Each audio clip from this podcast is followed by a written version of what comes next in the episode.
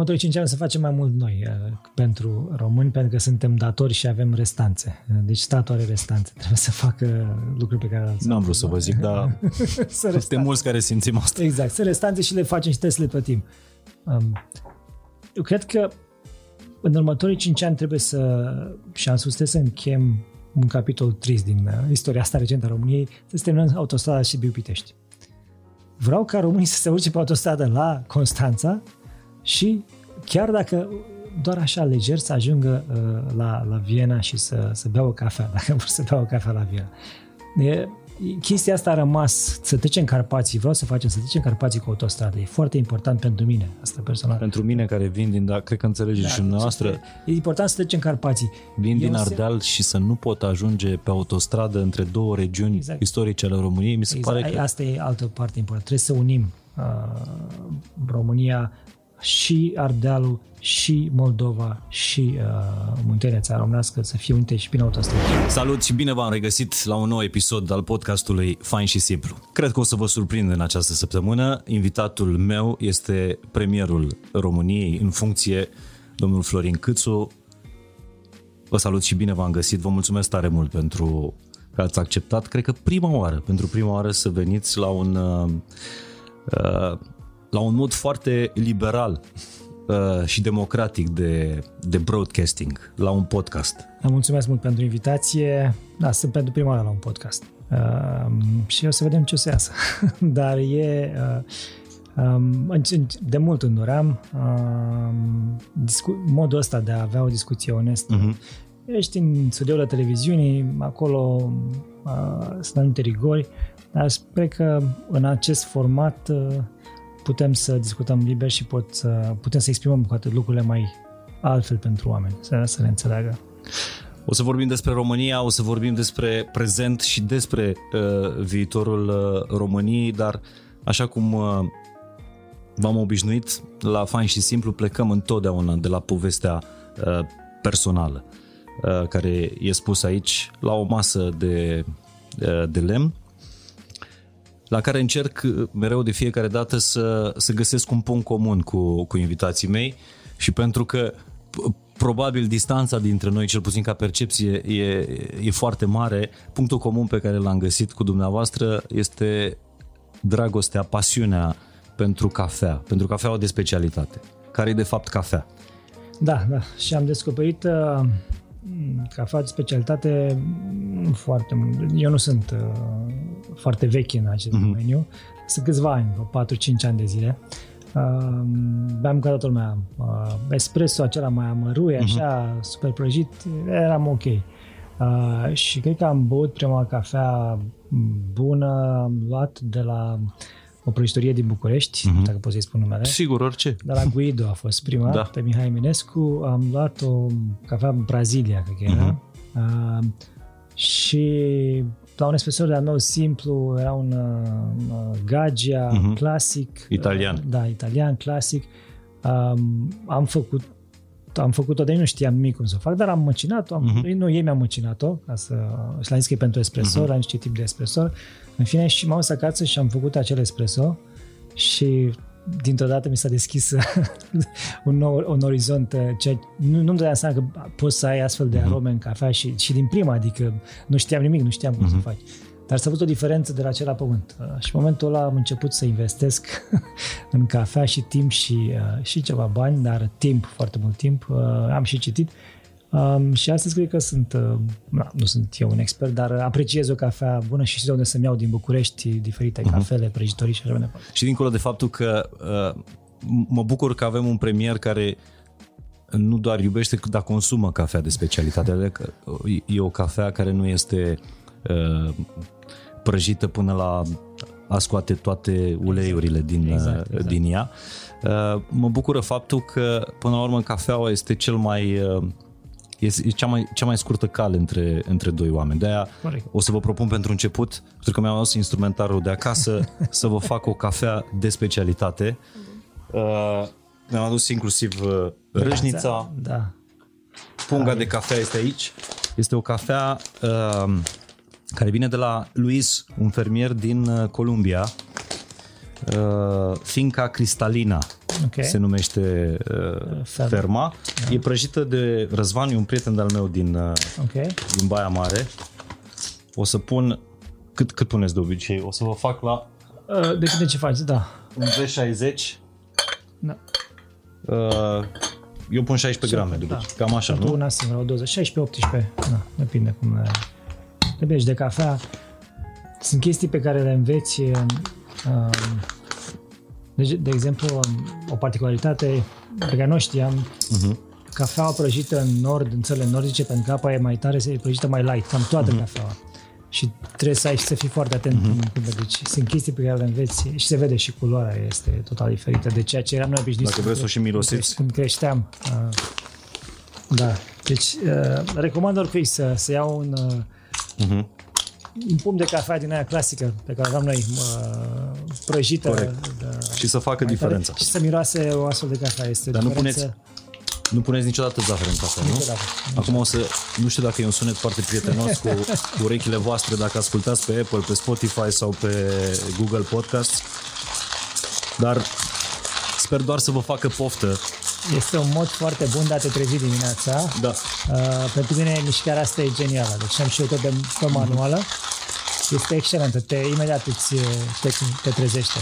Plus că e mirosul cafelei, mm-hmm. unde pare toată experiența uh, să faci. Dar eu fac espresso dimineața uh, la prima oră. Dar când aveți timp, din ce în ce mai puțin, să beți o cafea, uh, pe cine sunați prima oară? Uh, nu prea mai ies să beau cafea, uh-huh. dacă sunt prietenii mei uh, care mai vin și beau cafea. Nu, nu, nu toți apreciază o cafea bună, uh-huh. mulți beau cu lapte și mai departe. Încerc, cu fiecare încerc să, să educ, le dau cafea bună, o apreciază, dar uh, e greu, e, e mai complicat. Uh, dar îmi place să ies, de fapt. Să, uh-huh. să stau la o cafea și sunt câteva în București și au cafea bună. Deja asta e partea bună a globalizării și a faptului că România totuși se dezvoltă și chiar și în perioada asta de, de criză, de pandemie, multe cafenele au fost ok uh, și prăjitorii și am consumat și eu de la ele foarte mult să le ajut. Uh, dar îmi place asta, să merg, să stau la o terasă, să beau o cafea. Să... Adevărul că ultimul an Ultimul an a fost deloc uh, foarte prietenos cu, cu genul ăsta de, de business-uri. Exact. A fost greu, a fost greu pentru, pentru oameni, uh, dar, uh, repet, eu m-am dus la cele care le știu. Prăjitorii uh-huh. sunt, este și una în, în Dorobanți, Coffee Map, unde merg eu uh-huh. foarte des. Sunt foarte multe prăjitorii și la, cam la toate am fost, și la Guido, și de la toți am luat. Și uh-huh. de la Bob, și de la uh, Origo. Uh, cafea uh, și importată doar pentru a, nu pentru a, pentru că îmi place chestia asta.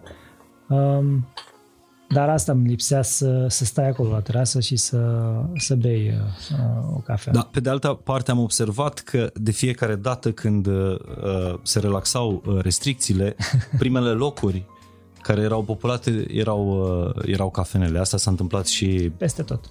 Peste tot se întâmplă Peste tot în lume. Da, oamenii uh, au nevoie de partea asta socială. Este, toți avem nevoie de componenta uh-huh. asta socială. Uh, să stai la o terasă și să, să bei o cafea, să mănânci ceva, să, să ieși din, din zona ta și să fii cu prietenii. De fapt, asta e. Sper să vă placă uh, cafeaua asta.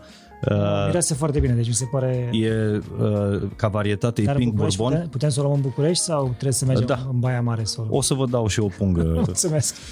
Uh, pentru, pentru acasă, mă rog, nu știu cât timp e, mai aveți. E prăjită, nu, nu, repet, e prăjită pentru uh, espresso sau pentru... E... E ok, uniroast. E uniroast, adică poți să iese foarte bine și pe, și pe filtru. Gata.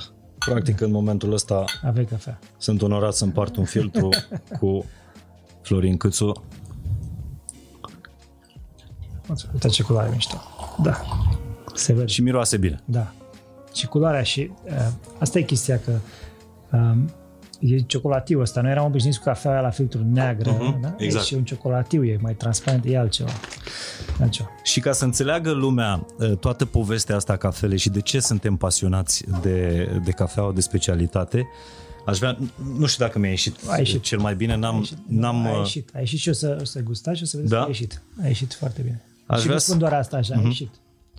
Ne place cafeaua de specialitate pentru că îi știi pe nume uh, pe toți cei din uh, circuitul, din lanțul ei. Adică fermierul, uh, prăjitorul, cel care o prepară da. și, uh, până la urmă, con- consumatorul final. Da.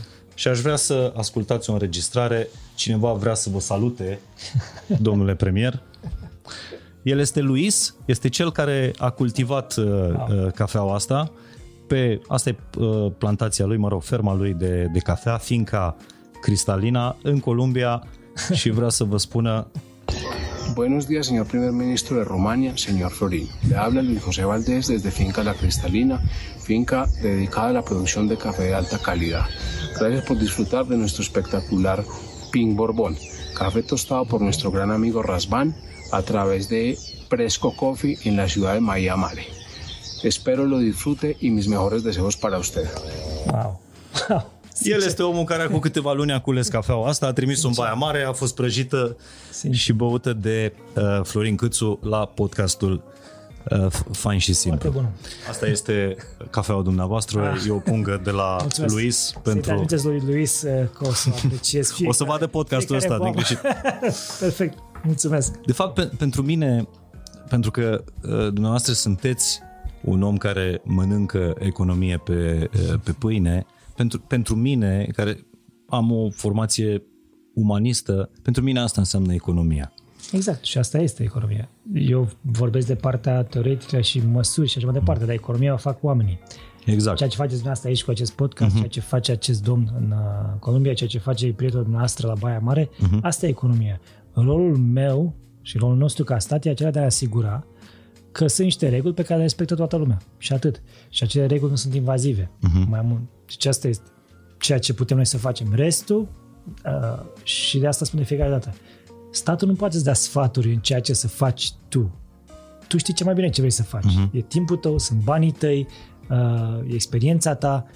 Uh, eu am mai fost și am, am sunt avocatul uh, acestui sistem în care le permitem oamenilor să încerce sunt banii lor, sunt, e viața lor, să încerce, să greșească și să pornească din nou, să încerce iarăși, să nu-i penalizăm.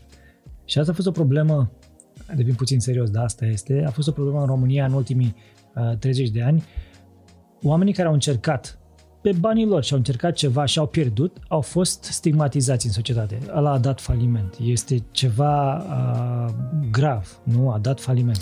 Dar oamenii așa învață asta, asta e modul de a învăța. Noi așa învățăm. Învățăm, faci o greșeală și trebuie să uh, ai curajul și au, mulți au curajul să pornească. Dar dacă noi în societate îi stigmatizăm, îi marginalizăm pe cei care mm-hmm. încearcă, pe aceea nu se duc și încearcă în altă parte și câștigă.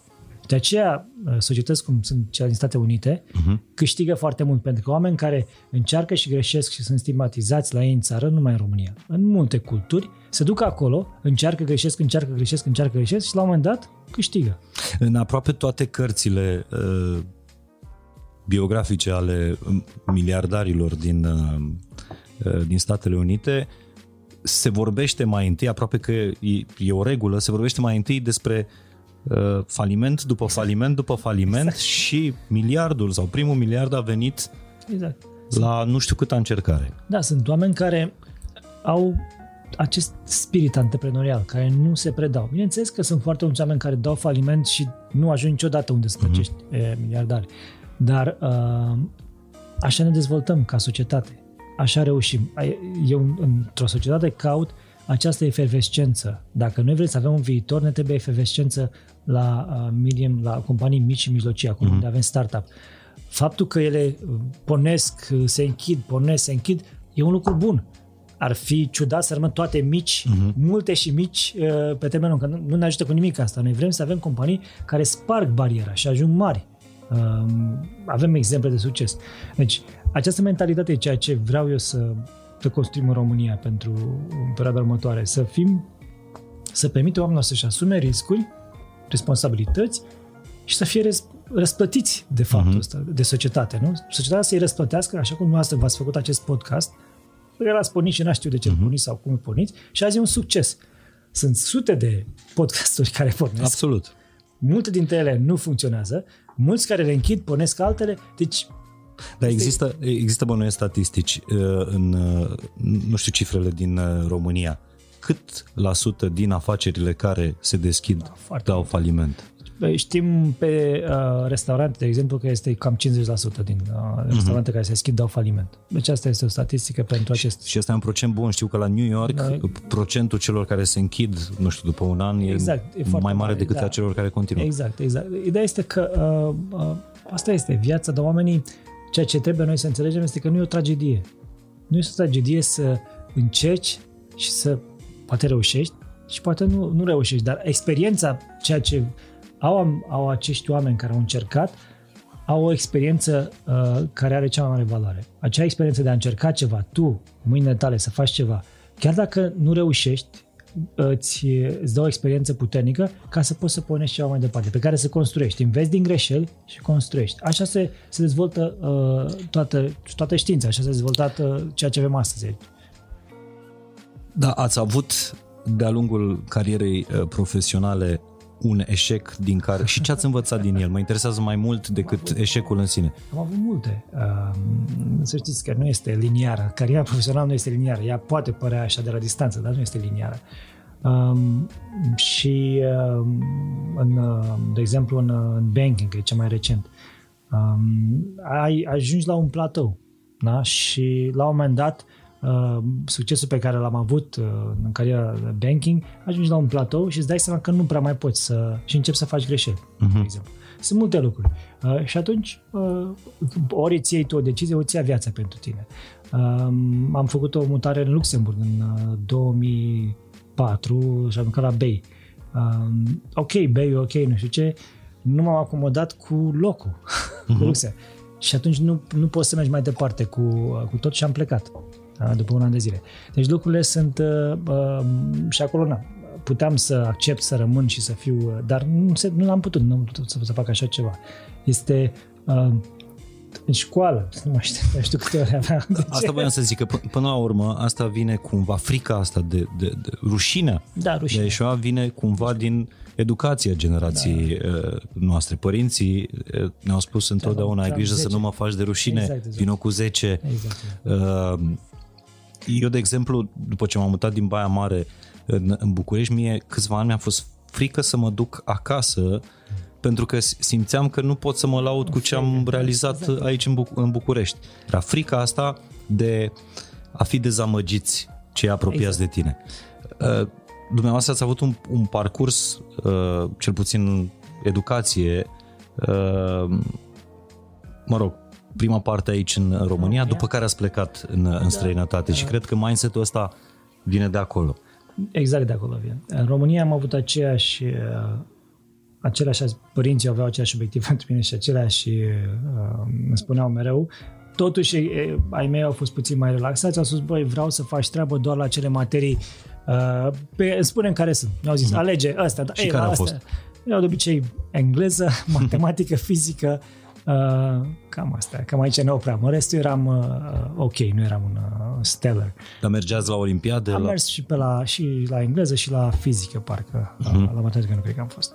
Uh, dar uh, sistemul ăsta al nostru cu românesc, eram ok. Eram bun, nu eram... Uh, sistemul american, unde uh, ai timp îți, ți se dau probleme, de exemplu, nu doar de a rezolva 100 de, de, de, de derivate, de exemplu, uh-huh. dar a pregăti derivata și apoi să o rezolvi, funcționează mai bine pentru mine. Și acolo a fost uh, altfel sistemul. Uh, a funcționat pentru mine, funcționează uh, astfel, altfel sistemul acela unde erau toți mai, mai relaxați, dar în același timp când aveai uh, săptămânal teme, era puțin mai diferit uh, toată, toată chestia asta.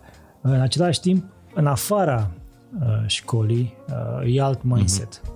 Uh, toată lumea uh, dorește să, să avanseze în viață. Uh, e, e puțin diferit de ceea ce... Și partea asta cu asumatul riscului, cu, uh, cu oportunități, uh, ați deschide oportunități, uh, e, e, e, e total diferit totul uh, de ceea ce făceam noi aici. Cum și corporație și modul în care se raportează la stat, când nu mm-hmm. așteaptă de la stat. Această așteptare ca statul să-ți dea ceva nu există. Uh, mare Dar de unde parte. vine asta în, uh, în România? Sigur că e normal să ai așteptări de la stat atâta vreme cât tu ești exact. cel care uh, ai, ai anumite așteptări, dar ai așteptări să-ți... Uh, uh, deci ai așteptări în ceea ce privește securitate, uh, curățenie, drepturi și așa mai departe. Dar nu ai așteptări în ceea ce privește propria, uh, propriul parcurs în viață. Uh-huh. Din contră, acolo zici statul să stea deoparte să mă lase în pace. Deci e, e total diferit. Uh, aici eu mi-au decizie, este responsabilitatea mea.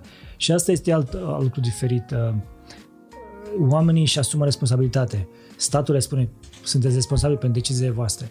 Puțin uh, se aruncă lucrurile puțin diferit. Dar care a fost prima și uh, una dintre cele mai puternice lecții pe care le-ați ați plecat foarte devreme la... Da, la 19-20 de ani aveam, în 20, 91, 92. Când era ceva neobișnuit să ah, pleci la studii da, da, da. în și, afară. Am și văzut uh, uh, tot felul de informații în spațiul cum am plecat eu la studii.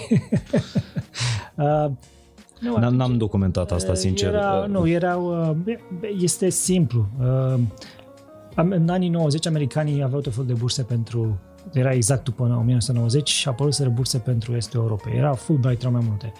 Eu am plecat cu o bursă, se chema NAFSA, uh, National Association Foreign Students, parcă, uh, finanțată de guvernul american. Uh-huh. Acea bursă era una pentru Estul Europei și am câștigat-o eu. Poate n-am mai aplicat altcineva și poate de am câștigat-o, deci poate am fost norocos. Deci a fost o singură bursă pentru... Este Europa când am aplicat eu atunci și uh, nu mai erau bani decât pentru room and board. Asta însemna că era plătită cazare și uh, masă.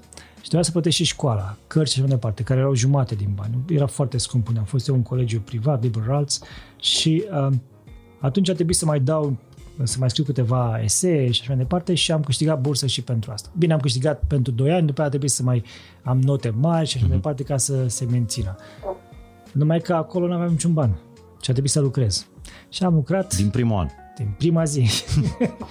și am lucrat, uh, am spălat vase vreo un trimestru, parcă am uh, lucrat uh, la cantină, deci spălam vase, după am lucrat la... Salad, în campus. În campus, la salad bar, am lucrat poștaș în campus uh, și am lucrat, uh, după aceea avansam, învățam și eu care, unde sunt mm. locurile de muncă mai bune, discutam și poștaș era ok și după aceea ultimul loc de muncă l-am avut la un centru audiovizual unde era ok și iarna și vara. Și jucam fotbal în echipa uh, universității, în echipa colegiului uh, și asta era tot timpul meu, era școală, muncă, uh, antrenament. Deci eram dimineața până seara. Fotbal european. Al nostru, da, da, fotbal european. Da, da. Și așa am văzut America în primii ani de zile. În turneu cu echipa? Exact, nu avem bani. Pe ce poți uh, jucați? Uh, mijlocaș, stânga sau atacant, depinde. Uh-huh. Uh, dar și aici o poveste când am ajuns să aveam vreo 55 de kg, americanii cum au fost, au zis, băi, ok, tu joci fotbal, ești bun, mincicar, dar uh, uite-te la fundașii noștri, uh-huh. care erau toți mari, puternici și m-au pus uh, la antrenament. Și am făcut sală uh, un trimestru în care am pus 20 de kilograme pe mine și uh, am mers mai departe. După aia am jucat. Am intrat, în primul an am fost mai puțin titular, după aia am fost și a, a fost ok. Um, MVP vreo 2 ani la rând, a fost ok după aceea.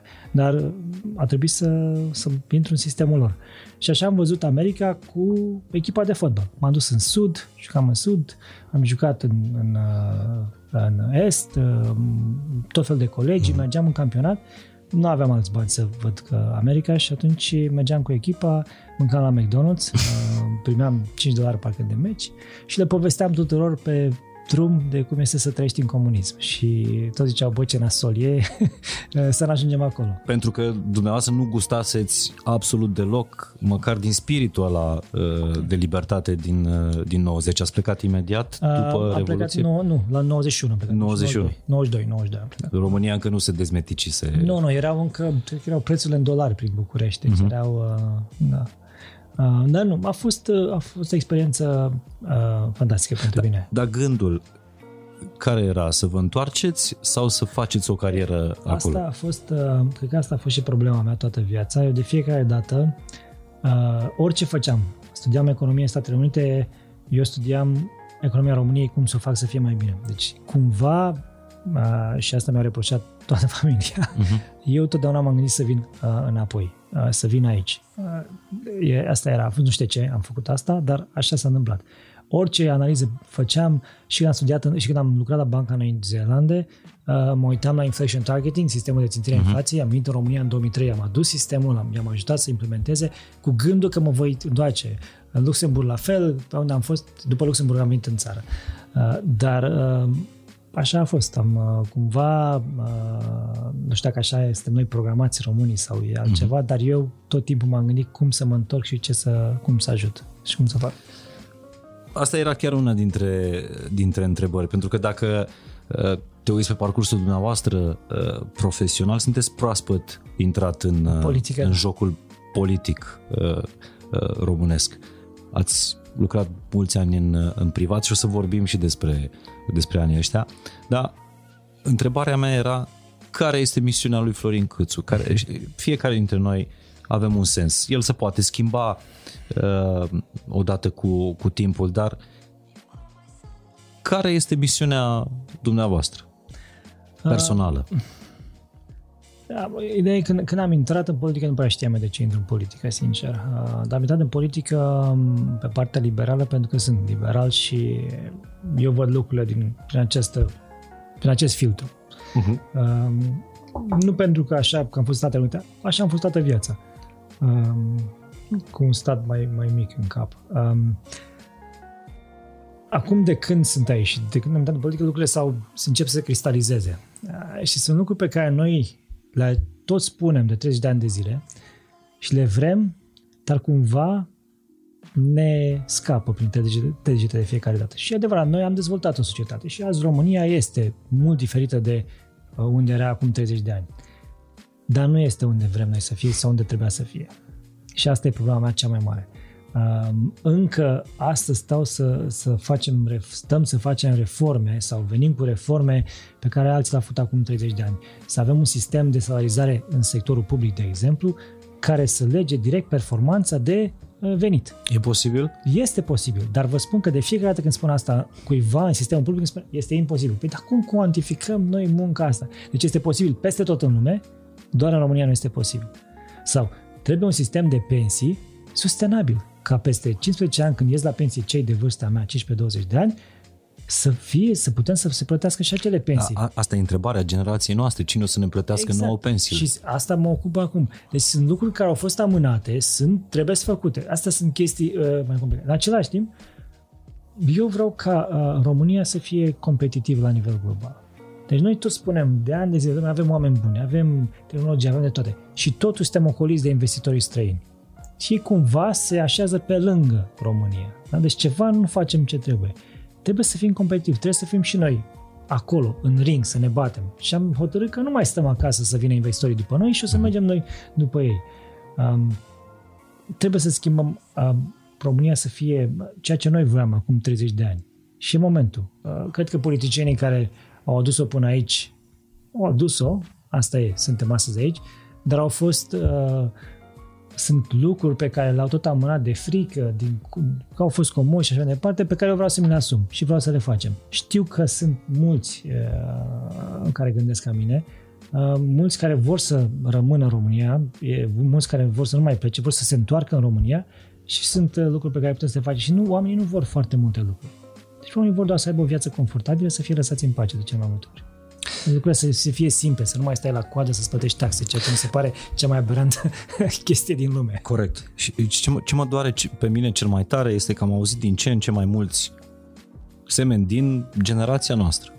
Și suntem cumva populația activă da. a, a României, populația care în momentul ăsta ține uh, România în mișcare, așa cum se mișcă ea. Și au din ce în ce mai mulți oameni din generația asta care sunt cu capul împlecat, cumva damnați și își recunosc înfrângerea. Noi am visat să schimbăm România și n-am putut. Da, da asta e trist. Uh, și nu, nu vreau, vreau să vreau să schimbăm asta. Deci nu, nu suntem uh, înfrânți și vom schimba România. Știu că astea cuvinte mari și la mai mai și suntem la o, o chestie, o discuție uh-huh. relaxată și sună out of place aici, uh-huh. sună ciudată asta. Dar o facem. Um, am făcut lucruri, oamenii nu-și dau seama. Și anul trecut am reușit uh, chestii care nu au fost făcute în 30 de ani de zile, să nu te mai, să plătești taxele online. Eu știu că nu e ceva wow pentru mulți oameni, dar pentru România este wow. Deci poți să, sau o companie să nu mai trebuia să meargă cu tot vraful mm-hmm. de dosare la ANAF, la trezorerie. Deci poți să lucrezi cu trezoreria la distanță. Chestii pe care le-am făcut într-un an de pandemie sunt importante pentru noi că, pentru că toate îți fac viața mai bună. Și eu asta vreau pentru români. Să ai o viață mai simplă, să ai timp să-ți faci și altceva, nu să-ți plătești timpul să uh, lucrezi cu statul, de exemplu. Uh, cred că le putem face și sunt acum, este un moment foarte bun, e greu și vă spun că sunt piedici de peste tot. Uh, pentru că sunt oameni care au privilegii sau au sunt acolo de ani de zile și sunt confortabili și nu ar dori să li se schimbe situația. Veți vedea relația cu ei cum se schimbă. N-aș vrea să intrăm foarte mult în, în politică și în administrație, dar asta chiar mi-a deschis curiozitatea. Cum poți să uh, recompensezi niște oameni care lucrează în sistemul ăsta de, de stat pe bază de, de performanță foarte scurt, toți au obiective, scurt. toți au obiective uh, uh, pe care trebuie să le facă. Unele sunt legate de buget, de implementarea bugetului, altele sunt implementare de, de, de proceduri, sunt legate de proceduri. Găsești pentru fiecare acei KPI pe care să-i îi pui și de care să, să te ții. Deci nu este complicat. Fiecare are un job description. Orice om în sectorul public are un job description. Dacă se ține de el, e ok. Uh-huh. Deci asta trebuie să facă. Să răspundă în 30 de zile unei cereri de exemplu, nu a unei, uh, unei persoane private. Asta este o chestie foarte simplă, să te țină de ea și a făcut treaba și e, e performant. Nu în 2-3 ani de zile și așa mai departe. Pentru că citeam zilele trecute un articol uh, despre ineficiența oamenilor care au avut succes în sistemul privat, cu exemple, da, da, da. care au făcut performanță în privat, inclusiv averi personale, uh, transferați în exact. sistemul de stat au dat fail. Unii da, unii nu. E greu, e complicat să știți. Pentru că statul nu se conduce cum se conduce o afacere nu. privată. Uh, e adevărat, trebuie să fii, uh, să fii foarte atent. Eu am citit câteva, mai multe cărți despre cum au fost implementate reforme în uh, alte state, chiar și în uh, state care sunt mai la stânga decât noi, cum ar fi Suedia. Uh-huh. Reforme liberale vorbesc aici. Uh, ele durează, trebuie să ai răbdare, trebuie să ai și tact politic Uh, trebuie să negociezi mult, dar se poate face. E adevărat, nu se face ca în sectorul privat, uh, dar să știți că și în sectorul privat sunt foarte multe negocieri. O investiție importantă undeva se face după negocieri, după discuții, uh, achiziția unei companii care va aduce la sinergii și la dezvoltare în viitor se face după discuții, negocieri, nu se face peste noapte. Um, nu sunt lucruri chiar așa diferite, dar trebuie, cred că de fiecare dată îți trebuie o viziune dacă ai o viziune și știi unde vrei să ajungi, vei găsi uh, uh, modul de a ajunge acolo. Dacă îți lipsește viziunea, dacă îți lipsește uh, obiectivul clar unde vrei să ajungi, va fi complicat să implementezi orice și în sectorul privat și în sectorul uh, public. Ăsta e și motivul și aș vrea să ne întoarcem cumva, nu când aș fi nemulțumit de, de, de răspuns, dar cumva plecasem de la uh, tânărul Florin Câțu și întrebarea ce simțea el? Care era misiunea lui? Uh, nu aveam. Uh, vedeți, e o întrebare pe care mi-am pus de foarte multe ori și când vorbesc cu, cu oameni în jurul meu, de fiecare dată te întreabă, bă, da, bă, tu, tu, cum? Ți-ai cariera? Te-ai gândit la cariera asta? Uh, niciodată nu m-am gândit la cariera asta. Eu am zis că investesc în mine. Cea mai bună investiție pe care pot să fac este să, fiu, să investesc în mine.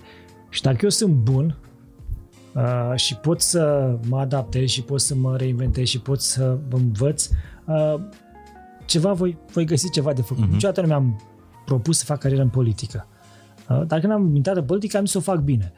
Nici banking nu era uh, în cards pentru uh-huh. mine. Uh, sincer, eu când eram uh, în liceu, vreau să devin Prima dată am vrut să fiu uh, uh, criminolog, cred. Cred că asta era vreau să, nu știu de ce, dar asta era. Citeam foarte multe cărți politici, uh-huh. cred, polițiste, cred. Uh, după aceea, cred că era ceva cu inginer, dar nu era, era moda în România cu inginer, uh, deci n-am dat niciodată la ASE, ca să fie clar. Uh, și uh, după aceea vreau să fiu diplomat, sincer. Uh, în Statele Unite când am ajuns, uh, asta e true story, uh, am vrut să studiez economie pentru că am văzut filmul Wall Street. Ok. Deci asta mi s-a părut mie mai ok, omul ăla ceva de... Deci ăla a fost turning point. Da, a fost și am zis, bă, ok, pare interesant, uh, dar nu am... Wall Street este despre broker, n-am nicio legătură, am studiat economie, teorie și așa mai departe. Când am început să studiez economie, mi-am dat seama că îmi place foarte mult. De fapt, e o parte de filozofie. Economia are foarte multă filozofie în ea. Și asta este partea cea care m-a atras foarte mult și am studiat și în paralel uh, și filozofie și economie. Dar, dar ce... nu este niciodată o misiune clară. Mă gândeam, uh, cred că în spate, tot timpul așa, era ceva uh, cu... Uh, m-am gândit să vin să predau la ASE, de fapt. Asta era, când eram prin Statele Unite, mă gândeam uh-huh. să mhm. vin să predau la ASE, să... Fără să fi trecut prin ASE. Fără să fi trecut, dar mă gândeam că așa pot eu să... Păi m-am gândit la BNR, să vin să lucrez la BNR, asta era o altă idee. Uh-huh. De când eram în Banca Națională Noi Zeelande, când eram în banking, uh, nu mai gândeam după aceea să revin. Deci, dar nu a existat un plan. Dar întotdeauna am zis, băi, citesc, învăț, dezvolt, de, fi deschis la lucruri noi uh, și după aia vedem noi în ce direcție, în ce direcție merge. Dar n-ați ascultat niciodată sfaturile uh, celor din jur? Adică formația asta de, de rocker a, nu, n-am ascultat niciodată. Pare că nu v-a plecat foarte mult înspre ce vă îndreptau cei din nu, jur, nu. părinți? Din contă, cred că asta era, era mai complicat să...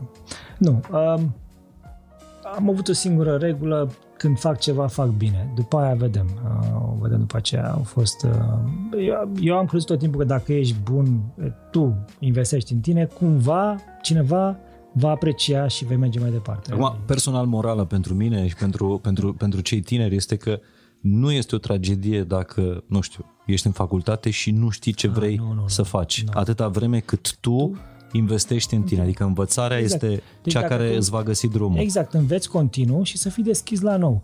Um, am fost în Statele Unite foarte mult, la foarte mulți oameni care termină liceu cu ceva sau facultatea și după aia se duc în altă, pe altă carieră. Uh, lucrurile sunt... E, e complicat să-ți dai seama când ești în facultate cum o să fie. Chiar dacă te pregătești pentru ceva, uh, de exemplu, m-am pregătit în facultate teoretic, mă pregăteam să fiu profesor universitar. Că asta era calea. Dar nu, nu o simțeam. Nu, și de atunci, în ultimul an, am plecat în Noua Zeelandă să lucrez la Banca Națională Noi Zeelandă. Și mi-a plăcut foarte mult asta. Uh-huh. După ce am lucrat în Banca Națională Noi Zeelandă și mi-a plăcut foarte mult, uh, m-am dus la Bruxelles, nu mi-a plăcut așa de mult la Bec, era cam birocratic. Uh, și orașul, și m-am dus în privat. Mi-a plăcut foarte mult. Dar și acolo, la un moment dat, am vrut să fac altceva. Ideea este că trebuie să vrei ceea ce faci să faci bine când faci, dar în același timp să te și, uh, să și investești în tine, pentru că dacă nu investești în tine, timpul, timpul trece pe lângă tine și șocul negativ vei avea tot timpul în viață. Nu știi când uh, viața ți oferă o, o, un șoc negativ. Dar ați făcut ceva sau ați muncit undeva unde nu v-a plăcut? Unde n-ați făcut-o cu plăcere? Uh, nu, cu plăcere. Cam toate au fost legate de ceea ce îmi place mie să fac. Uh-huh. Cred că spălatul vaselor la 6 dimineața în, în uh-huh. facultate. Deci eram la shift de dimineață de la ora 6 și spăram uh, aveam oale mari și ce, pots and pens. Uh-huh. Deci, deci, acolo era cel mai... Era șase dimineața, chiar, ăla chiar mi-a plăcut. Era, am fugit repede de locul ăla. În rest a fost ok. Da, mi-a plăcut ce a spus mai devreme că uh, economia are foarte mult din, uh, din, din filozofie. Așa este. În special economia, um, gândirea economică, uh-huh. pentru care te-a face cu oameni. Economia este o știință care se uită la comportamentul oamenilor, deciziile oamenilor. De aceea economia nu e foarte bună la a estima uh, uh, sau de a face estimări pentru viitor tot timpul, deci pentru că oamenii sunt imprevizibili. Uh, și atunci putem să estimăm, e adevărat, pe perioade scurte și când există o inerție, nu? Deci suntem într-o perioadă de creștere economică, dacă nu e niciun șoc negativ sau ceva, urmează tot creșterea economică. Mm-hmm. Mai mică, mai mare, dar urmează. Uh, economiile, economii sau economiștii foarte greu estimează o perioadă de recesiune. Deci nu sunteți un finanțist al Excel-urilor, un sclav al... Uh... Le folosesc, dar nu sunt... Uh, nu, uh, am și componenta asta, n-am ce face. Uh, ani de zile, când înainte să intru în politică, uh, tot scriam pe blogul meu și îmi făceam singur graficele uh-huh. și, și sunt estimări de acolo, dar interpretările, deci una este să faci grafic, dar interpretarea o fac întotdeauna uh, într-un context mai mare. Așa m-am uitat și la anul trecut când am trecut noi prin criză și am fost primul nebun care a spus că ne vom reveni uh, rapid, mai rapid decât oricine și așa a fost. Pentru că m-am uitat la comportamentul oamenilor. Mi-a fost frică în prima zi când am intrat în uh, stare de urgență. Sincer, au fost momente dure pentru că mă uitam la buget, aveam de plătit salarii și piețele erau înghețate, nu puteai să te împrumuți. Mă gândeam, am închis economia, noi de unde luăm bani? Oamenii ăștia cu ce plătesc taxe? Deci eram uh, într-un moment dificil. Am stat, m-am uitat, am văzut cum a reacționat economia, am văzut că oamenii sunt ok. Uh, și pe aceea, când am văzut că dăm puțin drumul și există acea dorință uh-huh. de a uh, ieși și de a continua și toată lumea vrea să-și continue afacerea. Erau, noi vrem să continuăm, cumva găsim o soluție, dar seama că România își va reveni rapid. Și astăzi România are a doua, cea mai mare, prima, deci două trimestre consecutive cu cea mai mare creștere economică din Uniunea Europeană. Când ei sunt în recesiunea a doua parte noi am revenit. Pentru că oamenii uh, au Bine, au răspuns și la ceea ce am oferit noi. Diferența între noi și Uniunea Europeană a fost că noi am zis, eu am vrut să păstrez capacitatea de producție intactă. Am zis, oamenii trebuie să, să aibă unde se întoarcă la locul de muncă și n-am vrut să mai închid după mai de anterior. Noi nu am mai închis economia deloc. Hmm. Au fost părți, dar n-am mai fost închisă. Săptămânile trecute, The Economist publica un articol și, uh, mă rog, erau niște previziuni, deși a spus că previziunile trebuie să le sunt greu de toate, făcut. Trebuie să le luați pe toate. Dar, uh, pe termen scurt sunt ok. E, da. e și un studiu realizat pe uh, pandemiile de până acum, care da. a fost comportamentul, uh, comportamentul oamenilor. Și lumea după pandemie, în principiu, uh, cheltuiește mai mult, da, da, da. își asumă mai multe riscuri și are cerințe mult mai mari față de politicieni. Da, E adevărat, am văzut, am văzut și eu studiu și este adevărat. În, după, 1918, după 1918 a urmat acea perioadă de boom în Statele Unite uh-huh. și la nivel global. Uh, noi trebuie să, vezi, dar și cu boom ăsta, trebuie să știi să-l gestionezi. Pentru că resursele se vor duce cam peste tot și trebuie să știm să gestionăm și aceasta. Cum vedeți România după, nu, nu știu dacă pandemia încă nu s-a, nu, nu, nu s-a terminat, deci încă se joacă. Uh, nu, dar uh, trebuie să ne relaxăm, mai avem mult de um, Oamenii, aici în pandemia nu putem să scăpăm, scăpăm decât dacă ne vaccinăm. Îmi pare rău, asta este. Până la urmă, uh, în 1918 au trecut prin boală milioane de oameni și au avut decese. Nu vreau să trecem prin așa ceva. Deci azi avem vaccinul, adică avem o soluție. Uh, dar după, Cum vedeți România după, după pandemie? Eu zic că urmează pentru România cea mai bună perioadă uh, de creștere economică care se va vedea la toți românii Uh, din uh, ultima 100 de ani. Pe ce ne bazăm? Uh, exact pe ce m-am bazat anul când am zis că, că o să revenim în V. Uh, și pe faptul că acum sunt aici și știu ce reforme facem. Sunt reforme care eliberează resurse, nu le blochează în economie. Uh, reforme care vor permite investitorilor români să vină în România. Care simțiți că e cea mai mare nevoie a oamenilor în momentul ăsta din partea statului? Um, Ce așteaptă oamenii de la stat fără să aștepte lucruri de la care ar trebui să nu se aștepte?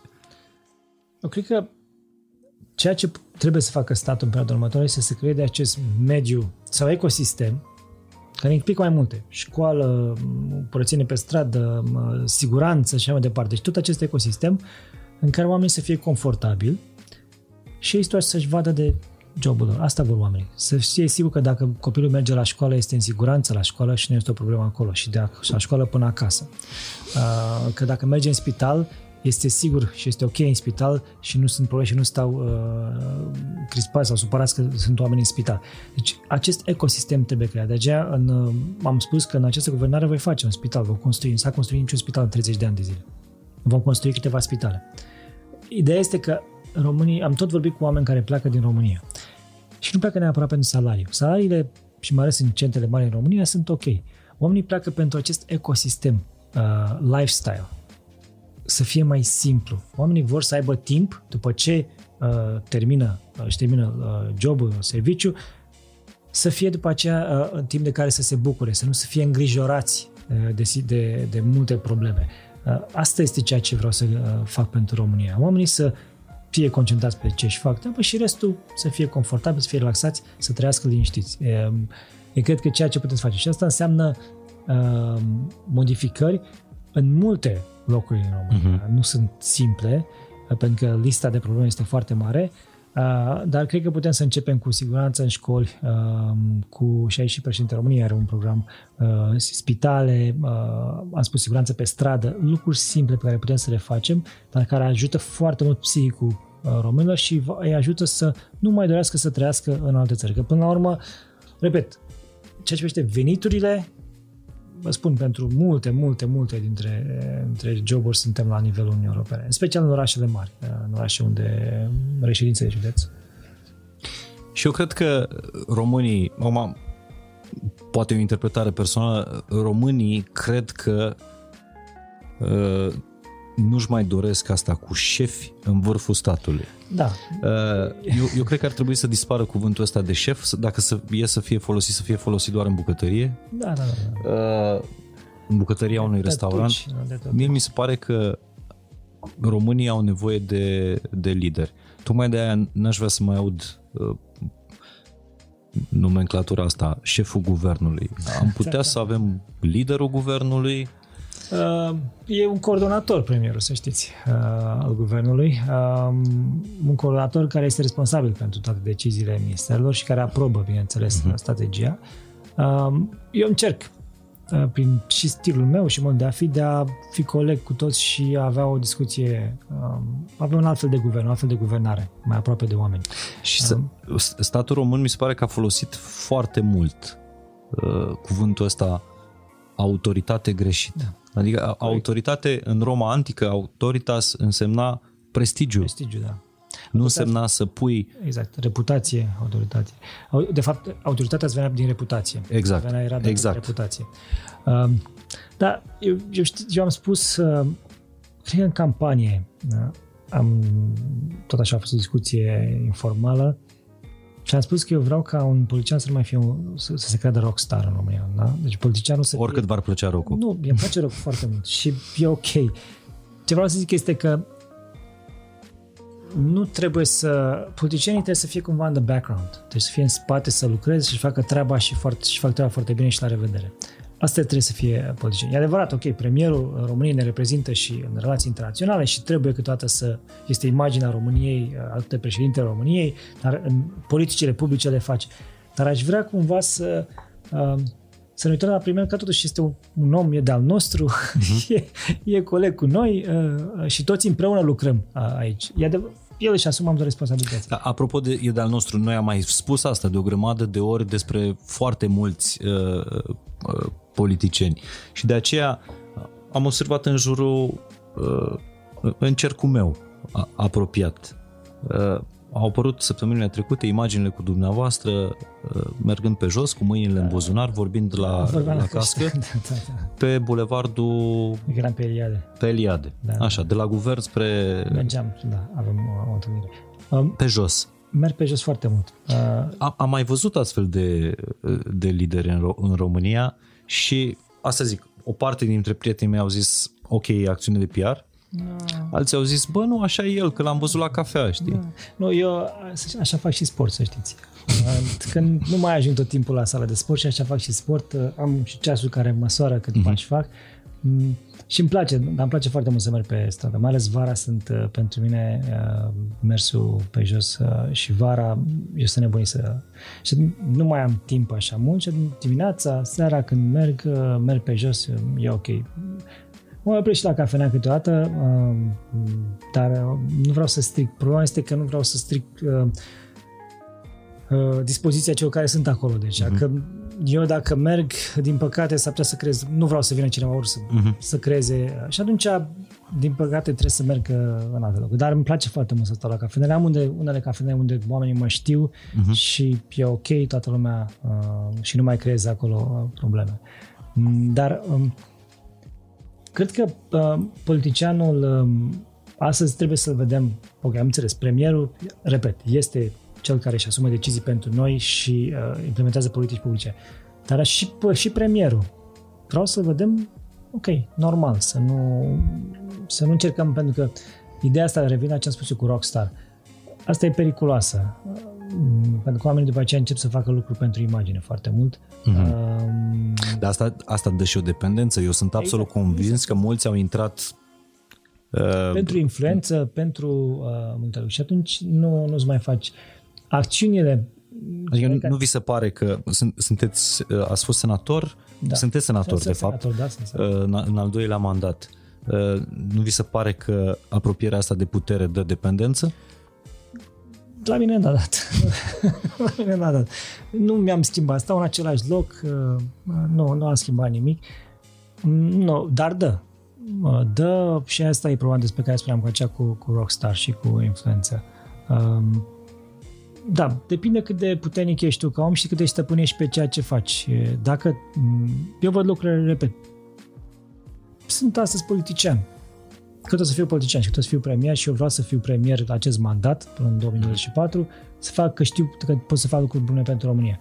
Vedem ce să fie după aceea și nu am, dar dacă ai o frică, de exemplu, ești politician și nu știi ce să faci după, atunci se creează alte probleme. Aș vrea ca politicienii în România să fie judecați după acțiuni. Americanii au, au multe clișee din astea de la americani, dar care funcționează foarte bine. Actions speak louder than words. Uh, dacă să ne ghidăm după asta. Bine, și Milton Friedman spune asta. Uh, deci să-i judecăm pe politicieni după ceea ce fac, nu după ceea ce spun. Eu aș vrea să, ne, să fiu judecat după ceea ce fac, nu după ceea ce eh, spun. Eu fac ce spun, dar toți ar trebui să judecăm pe politicieni după ceea ce fac, nu după ceea ce spun. Că de spus se spun multe. Deci nu poți să ascunzi lucrurile. Dar de unde vă vine relaxarea asta? Mi se pare comparând, ok, judecând, suntem oameni și mai și judecăm. Uh, mie mi se pare că în lunile astea nu, nu ați fost neapărat fanul închiderilor, restricțiilor, uh, hai să fim foarte precauți. Ok, ne vaccinăm, uh, dar nu, nu sunteți fanul nu. închiderilor. Nu, dar asta nu înseamnă că sunt relaxat. Deși eu sunt, uh, dar ascund asta. Dar am zis de anul trecut, am văzut ce a însemnat uh, lockdown-ul în trecut, când lumea nu știa, nimeni la nivel global nu știa ce înseamnă această pandemie și toți au luat decizia să închidem economiile. Am zis, băi, oprim tot, distanțare, ca să terminăm cu pandemie. Și eu am văzut uh, efectele, repet, ale pentru psihicul oamenilor. Ce a însemnat să închizi economia. Mult mai dur decât uh, efectele pe sănătate. Și din acel moment, public, eu am comunicat că nu vom mai închide economia. Deși eram doar ministrul finanțelor, nu eram premier, uh, am comunicat că eu voi fi împotriva închiderii economiei. Am mai închis noi lucruri pe termen scurt, am închis piețe, după aia le-am deschis, dar nu am închis economia. Economia în România a fost deschisă de anul trecut după uh, acel lockdown. Motivul pentru care am spus acest lucru și am, am știut că o să funcționeze, uh, am avut încredere în, în români, în primul rând, și în antreprenori, că toți doresc să-și păstreze afacerea. Deci dacă dorești să-ți păstrezi afacerea, înseamnă că vei face tot ce este posibil ca oamenii care lucrează pentru tine să nu se îmbolnăvească. Am avut discuții cu uh, retaileri, cu mari retaileri. De fiecare dată întrebam, aveți măști? Erau toți foarte bancheri, au fost bănci deschise tot timpul.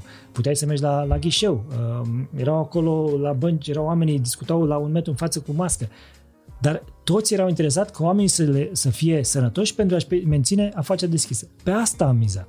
Și a spus, putem să mergem înainte, fiecare va lua uh, uh, măsurile necesare ca să putem să, să funcționăm și vom trece peste perioada asta. Bineînțeles că sunt unele zone cum erau restaurantele, din păcate, unde trebuia să fii fără mască și am observat că acolo, ok, sunt diferite date, dar acolo exista o, un risc mai mare. Um, și alte zone unde puteau să se întâlnească oameni. Dar asta, iar în România a fost, cred că, singura țară din Europa unde au fost deschise părțile de schi. Nu a fost în altă parte. Am discutat, am spus, domnule, distanțare, am trimis și poliția să se asigure puțin... Uh, Acum, comp- comparativ cu Europa, România a fost una dintre cele mai Relaxat. relaxate din punct de vedere a restricțiilor Dar, în ultimele exact, șase luni. Exact. Dar asta am încercat pentru că am avut încredere că oamenii doresc să-și păstreze afacerea. Nimeni nu este nebun să-și omoare propria afacere. De la asta am pornit. Și Până acum a funcționat. Uh, România, a, de asta rezultatele astea astăzi. Nu sunt relaxat, dar am încredere, iarăși, că noi vrem să trecem peste pandemie, mm-hmm. am încredere în oameni că vor face tot ce trebuie să treacă peste pandemie.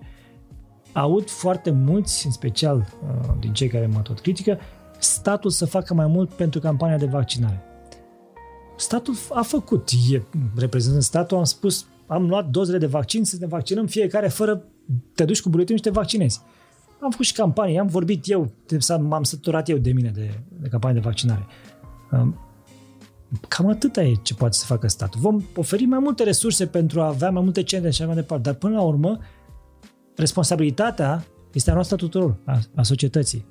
Și aici am uh, început să am discuții cu liderii de business, uh-huh. cu lideri din uh, domeniul cultural, uh, din uh, biserică, pentru a implica pe toți în această campanie. E nevoie de mesajul tuturor oamenilor în România, nu doar de mesajul meu. Eu sunt politician până la urmă și știm foarte bine că încrederea în politicieni nu este foarte mare. Mai mult, am tot vorbit despre campania de vaccinare și lumea care spune ne-ai tot spus, las. E nevoie și de voci proaspete um, și sunt sigur și astăzi am avut o discuție cu un grup, o, o asociație care reprezintă interese unor uh, uh, companii mari din România toate se implică, vor veni cu propria campanie de uh, vaccinare, pentru a susține campania de vaccinare, dar din același motiv, pentru că sunt interesate să rămână deschise, oamenii să fie vaccinați, să fie la birou fără mască și așa departe. Deci interesul este al tuturor, acum, nu este doar al meu. Acum, sigur că toată lumea se întreabă când uh, vă țineți de promisiune și când o să mergeți în vamă.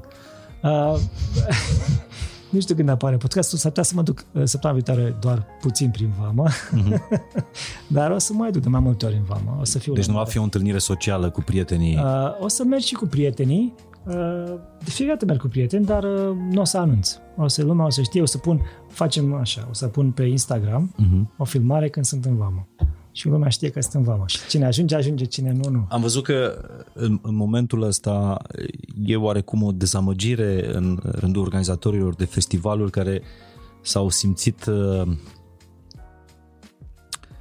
nu știu dacă trădație cuvântul, dar... Uh, dar nu, de ce? Eu știu la ce vă referiți. La faptul că nu pot să organizeze festivalurile în numărul de persoane pe care și-l doresc. Vedeți? Suntem în pandemie totuși. Asta ar fi prima remarcă. A doua, eu am spus tot timpul de la 1 august. Ceea ce noi am publicat acum este, se referă la concerte până la 1 august. Uh-huh. Niciodată nu am spus că vor fi evenimente până la 1 august și totuși dăm voie evenimentelor până la 1 august, cu un număr limitat. După 1 august vorbim de altceva. Uh, și asta este mesajul pe care l-am dat tot timpul. După 1 august puteți să vorbim de alte relaxări, alte condiții. Până la 1 august, când, până când sperăm să avem să fim la 50-60% din populație vaccinată, acestea sunt condițiile. Eu zic că decât nimic, e mai bine să avem decât 0-5.000 de persoane, eu zic mm-hmm. că mhm. este mai bine. Uh, ok, toți am vrea să fie un festival de 60.000 de persoane, dar nu prea văd prin Europa să se facă altele decât la noi. Noi dăm acum voie la festival să facă în acest moment, începând de la 1 iunie. Mai mici, e adevărat, dar se fac concerte, uh, evenimente private, etc. Nu prea văd prin Europa lucrurile astea. Pe de altă parte, e adevărat, au fost sectoare ale economiei care au prosperat în pandemie uh, și au fost uh, sectoare greu, greu lovite. Și cumva, în momentul în care un om e trântit la pământ, îi poți înțelege inclusiv furia. Eu înțeleg și am discutat eu discut cu um, Horeca, cu uh, organizatorii evenimente, cu acest domeniu de un an de zile, nu este prima oară. Am făcut pentru acele măsuri pe care le-am făcut anul trecut, IMM Invest. Uh-huh. Uh, au fost făcute în mare parte uh, după discuții cu sectorul privat și au fost ajustate ca să includă restaurante și cred că restaurante erau uh, al treia sau al patrulea Caen care a accesat IMM Invest. Uh, a un an de zile am scutit tot sectorul de impozit specific. A fost o măsură de șomaș tehnic la care au participat și am plusat la întoarcere încă 3 luni de zile plătit jumătate din salariu. Deci tot timpul am avut discuții și am încercat să ajut uh, uh, prin aceste măsuri sectorul. Și acum fac ceea ce de fapt sectorul vrea de la început. Să se deschidă lucrurile. Bineînțeles, nu putem să le deschidem peste noapte la Uh, ce era înainte. Nu, nu facem asta în niciun sector. Uh-huh. Dar uh, eu zic că această etapizare este ok. Putem să începem cu uh, concerte mai mici, bucuria unui concert o să fie aceeași, toți o să fim nebuniți, poate face mai multe, mai mici și mai multe decât uh, unul sau două și putem să, să accesăm cu toți. Vor fi și vre, uh, perioade mai bune. Nu trebuie să uităm că suntem, încă este o pandemie. Asta trebuie să ne aducem aminte tot timpul, că încă nu a trecut pandemia, chiar dacă eu par așa m-am relaxat și ne-am relaxat în condițiile înainte, până la urmă este o pandemie și acum o lună de zile aveam 1400 persoane la ATI. Deci uh, trebuie să ne gândim că e o chestie serioasă. Dar care e businessul ideal pentru pentru dumneavoastră ca premier al României. Descrieți-mi un, un business românesc uh, de care premierul României este, este mândru sau ar fi mândru să aibă cât mai multe. Uh, cred că nu există un business în sine. Uh, în fiecare sector. Uh, sunt foarte mândru de această explozie de cafenele, de exemplu, și de prăjitorii. Mie mi se pare un lucru uh, genial uh, că România face acest transfer. Sunt mândru de uh, fabricile noastre care, companiile noastre care um, fac componente și pentru Boeing și pentru Airbus și pentru F-16 și așa mai departe. Avem astfel de componente. Uh, avem și Dacia, avem și Ford aici. Deci, uh, și de industria turismului. Uh, am fost pe litoral, să știți că eu merg și în alte țări, dar merg și la noi pe litoral. Sunt locuri foarte, foarte tare și la munte. Deci sunt, bineînțeles că în fiecare sector sunt foarte multe uh, bune, dar mai mm-hmm. sunt și mai puțin bune. Dar competiția e cea care le face bune. Și de fapt, uh, asta, este, asta este un alt lucru pe care trebuie să-l învățăm. Uh, și care, care socialiștii uh, sau propaganda socialistă, anii noștri de comunism uh, pe care l-au distrus. Competiția e bună. Uh-huh. Competiția ne ajută. Competiția face ca uh, să avem servicii mai bune uh, în orice domeniu. În cafenele, între cafenele, competiția între cafenele e bună, în, în turism, în orice, dar vă arăt, mai, mai e bună în ceva competiția, chiar și vaccinare. S-a creat așa natural o competiție între București, Cluj, Timișoara. Ați simțit-o? Da, este o competiție la, la vaccinare. Domnul Boc și cu mine vrem să vedem care e festivalul cel mai mare, uh, primul. Eu vreau să fie Summerwell la București, vreau să fie în tot. Să vedem care între ele. Dar există o competiție și uh, se uită la rata de vaccinare. București este pe primul loc, ca să știi rata. Este peste Cluj? Este peste Cluj, da. Acum avem, avem rata, este 42 parcă București uh-huh. și Cluj e 39. Ca județ sau ca... Uh, ca județ. Dar da. ca, ca municipiu s-ar putea să fie peste, peste București. E, acum, Vă zic doar așa acum, ca să... Pot să iau și eu doar o parte din București și să... Bun, dar v-am întrebat care este businessul pe care, de, de care sunteți mândru și pe care ați vrea să, să-l multiplicați, pentru că de fapt, Ei, întrebarea finală, întrebarea România... finală este cum ar trebui economia României să se dezvolte sănătos.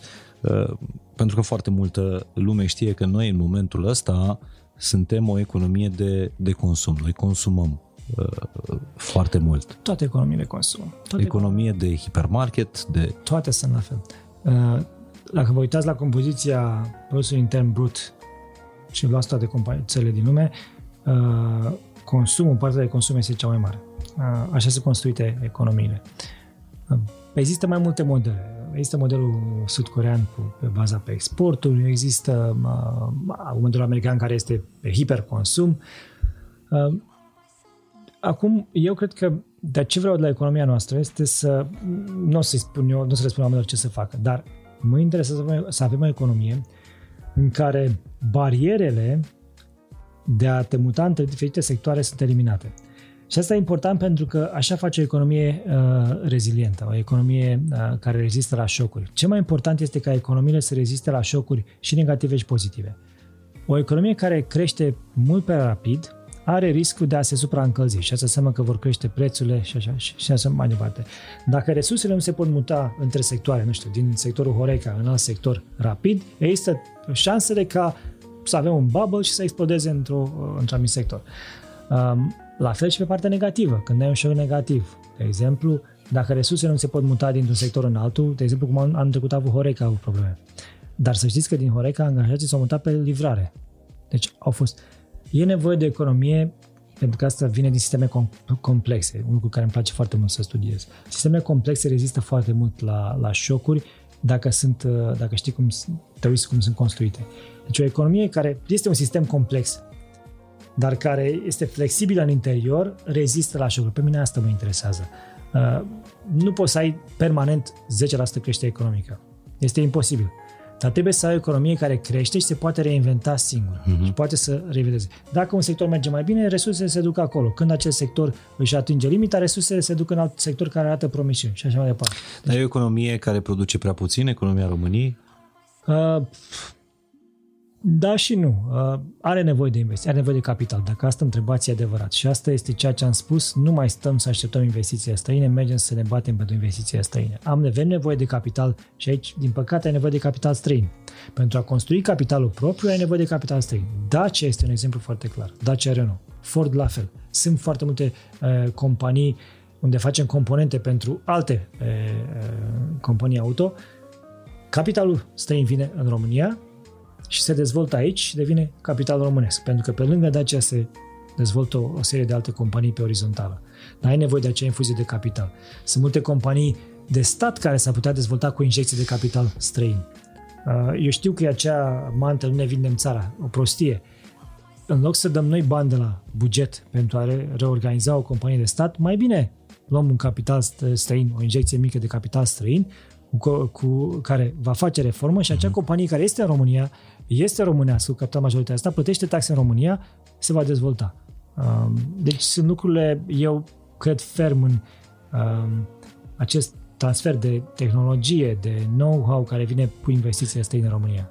Pentru că vorbeați mai devreme despre, despre mă rog, producția de automobile din, din România. Ți și Dacia și Ford, le-am zis pe amândouă. Povestea, da? povestea uh, cred că președinta Ford în România că trenurile care transportă, trenurile de marfă care transportă mașinile uh, produse la Craiova în străinătate merg cu o viteză de da, 15 știu. km la oră? Știu, uh, de aceea facem acel drum expres uh, Craiova-Pitești și apoi se, se urcă pe autostradă. Vreau să mi arătat, știți, noi ne uităm acum la probleme care s-au acumulat mm-hmm. în 30 de ani de zile. Vom rezolva o parte din ele. Uh, și una dintre ele este infrastructura. Cât timp petrecem noi uh, în România, deci vă spun, este din moment de la București la Baia Mare, faci că de la București la Salonic. Mulțumesc că ați amintit Baia Mare, pentru că fac drumul ăsta de multe ori pe an cu mașina. Exact. Deci faci cât faci de la Salonic. Uh, îmi pare rău să vă spun, dar cred că vara mulți oameni vor alege să meargă la, la Salonic. Din păcate. Deși e foarte frumos la True. Baia Mare. De asta, de asta ne ocupăm acum în, prin PNR și alte programe corectăm. Asta e, partea asta de reformă înseamnă să corectezi uh, probleme acumulate 30 de ani de zile. Dar pe de altă parte, uh, cuvintele astea le-a spus, cred că știu fiecare știu, știu. Și partea conducător al României din ultimii 20 de ani. O să facem pe mandatul nostru se rezolvă, stați liniștit. o poveste cu încrederea. În piețe financiare contează foarte mult încrederea și ea se câștigă uh, foarte greu, se pierde foarte ușor. Din păcate, fără, fără să faci, încrederea nu se câștigă, să știți doar... Ați, ați folosit cuvântul ăsta care mie mi se pare sfânt, sacru. Încredere. Mi se pare că societatea, umanitatea de fapt, poate merge mai departe sau s-a dezvoltat doar pe încredere. Da. Dacă eu, cel care mă vaccinez, am încredere că specialiștii care exact. au dezvoltat vaccinul ăla nu l-au dezvoltat ca să, ca să facă ne omoare, ca să ne crească, ci l-au dezvoltat într binele uh, populației. Uh, dacă nu există încredere între oricare doi oameni, între oricare două instituții, mie mi se pare că umanitatea are o reală uh, problemă. Exact. Uh, și pe asta mi eu. Tot încredere și revenim la de ce are România astăzi o situație așa bună economică. Pentru că am avut încredere că oamenii își vor urma propriul interes. Responsabil, vor fi responsabili. Am, am încredere în oameni că știu ce fac. Da, dar pe de altă parte, lipsa de încredere e una dintre cele mai mari probleme pe care țara asta le are în momentul ăsta. Da. Încrederea statului în cetățean, încrederea cetățenilor în stat, încrederea uh... Încrederea statului în cetățeni, am lucrat la asta v-am spus, la companii ce puțin am început cu controlul ulterior, n-au mai fost așa de multe controle. Uh, vreau să schimbăm această uh, percepție că fiecare român este evazionist, nu pe care o ai dacă lucrezi cu statul. Um, se schimbă lucrurile. Eu sper că românii simt că se schimbă lucrurile și voi merge în aceeași direcție. Uh-huh. E, e important. Vreau să mergem spre acea, spre acea societate uh, în care ai un, un stil de viață mai relaxat în ceea ce privește relația cu statul și îți vezi de viața ta. Deci îți vezi de viața ta, îți plătești taxele, muncești, dar nu mai ai de a face direct, poate că indirect. Uh, lucrăm la un sistem de de plata impozitelor prin care, de fapt, uh, ești notificat că ai plătit anul acesta atâtea impozite, dacă sau mai ai de plătit, dacă ai o problemă poți să uh, spui, dacă nu dai ok și la revedere. Deci vreau să fie invers, totul să nu mai muncească oamenii pentru, pentru stat și pentru asta. Iar lipsa asta a încrederii mi se pare că a divizat societatea uh, foarte, foarte mult. Uh, suntem împărțiți într-o grămadă de, de tabere. Grupuri, ne da. place să stăm în tabăra noastră sau în, în bula noastră, dar uh, pe de altă parte ne place să și aruncăm cu noroi în tabăra cealaltă. Eu dacă m-am vaccinat, eu nu am o problemă cu cel care nu se vaccinează, nu consider dușmanul meu. Da, aici este... Societatea s-a, s-a divizat, e adevărat, și aici, din păcate, un rol important îl are și modul în care răspândim informația uh, și ce informații răspândim în spațiu public. Uh, pe la urmă ne informăm din informații uh, pe care le găsim pe net, pe la televizor, etc. E complicat uh, când ai o campanie de vaccinare uh, și venim cu mesaje uh, și cu siguranță și mai mult decât să mă vaccinez în fața românilor, să mai, m-aș vaccina de fiecare dată dacă se putea, uh, mai multe credere nu poți să le dai. Și totuși e trist să vezi uh, ore în șir la televiziuni, uh, unele cu audiență foarte mare, unde se duce o campanie împotriva faceai, sau se o campanie de negare, sau o campanie care pune un semn de îndoială, un, un semn de întrebare. Uh, nimeni nu a vrut răul nimănui.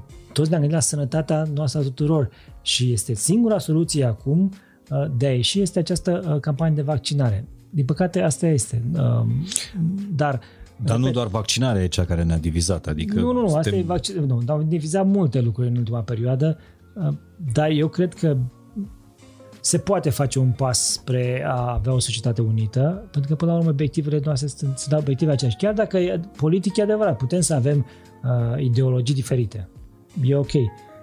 Dar când obiectivul este România, ar trebui să găsim uh, proiectele care să ne, ne unească și să nu ne dezmire. Dar credeți că statul, ok, politicienii, au avut un rol în divizarea asta a societății? Cu siguranță. Cu siguranță au avut, uh, pentru că așa încercai să-ți iei bazinul electoral. Din păcate, asta este peste tot în lume, mm, dar ar trebui cumva să înțeleagă, și am spus asta în decembrie, România mai are o șansă acum. Nu mai are alegeri până în 2024. Deci avem o șansă până în 2024 să lucrăm, să facem treabă, să schimbăm multe lucruri. Ok, intrăm în campanie în 2024, atunci putem iară să ne certăm pe ideologii. Uh-huh. Că e mai bine, nu știu, mai puțin intervenționist, cum spun eu, sau mai mult, cum spun cei uh, de la stânga, socialiștii. Dar până atunci avem timp să facem reforme, avem timp să nu, nu mai suntem în campanie uh, electorală, Trebuie să, să fim pragmatici cu toții. Banii aceștia pe care vrem să ne luăm de Uniunea Europeană, de, prin PNRR, prin fonduri, sunt bani de care beneficiază toată România, nu doar uh, votanții PNR sau uh, ai celor din coaliție. Și o, o altă valoare pe care, la care cred că țineți foarte mult este, este libertatea. Uh-huh. Acum nu știu cât de liber poate să fie uh, premierul României sau câtă libertate poate să-și ia. foarte liber. Dar gândirea, gândirea uh, ar trebui să, să rămână liberă. Cum vi se pare că uh, ați putea să transferați valoarea asta mai departe? Da, vedeți, asta este partea asta din economie care mi-a plăcut mie foarte mult, partea asta de libertate, libertatea economică. Și a merge la Adam Smith, la părintele macroeconomiei și ce gânditori, Hume, Smith, um, Hamilton, Friedman, etc. Partea asta de um, a avea uh, libertate nu înseamnă doar, înseamnă mai multe lucruri, înseamnă libertate în gândire, dar înseamnă și uh, un sistem juridic uh, transparent, onest, independent, sunt mai multe lucruri. Și la asta lucrăm și cu reforma justiției și cu toate. Să avem uh, o societate uh, în care oamenii se simt liberi. Gândesc liber, vorbesc liber. Ați văzut că eu și când au fost acele proteste împotriva mea, am spus că sunt ok, doar să poarte mască, uh-huh. să mhm. respecte legislația mea, pentru că aia era legislația, să porți mască. Poți să mă înjuri și cu mască, nu e nicio problemă. Dar uh, trebuie să respecti legea. Rule of law e foarte important uh, în, în a avea libertate. Um, sunt, ok, poate că o lege nu este ok, atunci o ducem în Parlament, o schimbăm. Dar dacă este lege, ar trebui să o respectăm uh, cu toții. Um, dar libertatea este și aici gustul ăsta al libertății uh, l-am simțit, în stat, l-am simțit prima, prima oară în Statele Unite. Cumva, nu-mi dau seama ce este, uh, dar îl simți simți, uh, sau când eram eu Statele Unite, simțeam. Uh, Dar cum era? Mai ales după ce veneam după comunism, atunci se simțea foarte bine. Adică când vă gândiți la libertate, la ce senzație din anii ăia vă, vă gândiți? Uh, cred că da, primul lucru pe care mi-aduc aminte când am simțit libertatea a fost că am aterizat în Chicago. Uh, chiar și, ok, veneam dintr-o țară comunistă, uh, cu pașaportul, aveam pașaportul acela uh, vechi, uh-huh. Cu poza lipită. Deci putea seama acea. N-am, n-am avut tipul ăla de Eu am avut pașaportul cu poza lipită. S-a uitat, dar nici acolo n-am avut sentimentul că cineva are ceva cu mine, deși eram, uh, venind din comisie, fine, aveam o viză de, de, de student, dar uh, totul era confortabil. Iar partea asta, deci, după ce treci de formalități și poți să-ți vezi de viață, în Statele Unite nu mă interesa politica foarte mult. Deci puteai să-ți vezi de viață, să ai un job să, și fără să te intereseze politica. Deci era cumva uh, in the background, deci nu trebuia să fii legat. Puteai să ai o viață normală fără să te intereseze politica, fără să știi cine Și așa am vrut să am trăit și în România, să știți, când am venit în România și eram în banking, nu prea știam eu cine sunt uh, politicieni români. Cred că știam cine e ministrul finanțelor și atât. Corect, da. Întream viața, uh, încercam să trăiesc departe de, de lucruri care nu m-a, nu m-a interesat foarte mult. Dar eu am foarte mulți semeni care și-au luat libertatea asta de a nu interesa politica pentru că au ajuns să fie scârbiți de politică. Îmi pare rău, uh, e adevărat. Și cred că îi știți pentru știu, că veniți din mediul. Știu, știu și vă spun, eram acolo. Din păcate, politica ne afectează uh, foarte mult viața de zi cu zi, adică deciziile politice ne uh-huh. afectează. Și de aceea vreau, eu vreau să avem o guvernare în care deciziile politice sunt cât mai puțin intruzive, deci nu afectează viața oamenilor. Din contră, reglementează un cadru în care oamenii uh, să-și facă treaba și dacă se poate să mai și iasă, uh, Dar revenind la libertate, uh, este acel sentiment, uh, nu știu, sunt mai multe uh, cumulate, e, e complicat uh, de explicat, uh, dar rămân. Uh, am mai simțit libertate și în România, în 20 decembrie, în 1989. Mm-hmm. Foarte, Unde foarte, eram la Râmnicu Vâlcea. Îmi făceam tema la fizică fost foarte fericit că nu trebuia să mă duc la meditație. Deci a, a fost uh, o zi fantastică din mm. punctul ăsta de vedere. Dar uh, și atunci era un sentiment pe care nu o să-l mai ai niciodată, de eliberare. Deci era un sentiment de eliberare, dar de libertate a fost când am ajuns în Statele Unite. Sunt lucruri total uh, puțin diferite, dar uh, na, care te marchează pe viața. Dar e un lider care v-a marcat? Uh, lider politic sau lider uh, lider politic, Sunt că bănuiesc că intrarea în politică ați făcut-o uh, fiind da, inspirat. E clar, uh, da, e adevărat. Sunt de niște modele. Sunt. Este Margaret Thatcher, e clar. Uh, Kay, Reagan, Ronald Reagan. Mm-hmm. Bill Clinton a fost un lider important care, în care eram în Statele Unite și avea măsuri. Ok, chiar dacă nu era um, multe lucruri nu eram de acord cu el, dar era un lider important și carismatic. Uh, Uh, da, liderii aceștia uh, politici. De la noi um, construim lideri astăzi în România, politici. Dar e foarte mișto să auzi un, uh, un politician în 2021, un politician român care să nu se raporteze la niciun lider politic. Cred că, uh, cred că Claus Ioaniț e puțin diferit de ceilalți. Știu că, și n-am vrut să spun numele pentru că a spune că sunt părtinitor, că din partidul mm-hmm. meu și de-aia n-am vrut să spun, dar el este diferit de, de ceilalți. De aceea am vrut să vi spun pe cei de afară.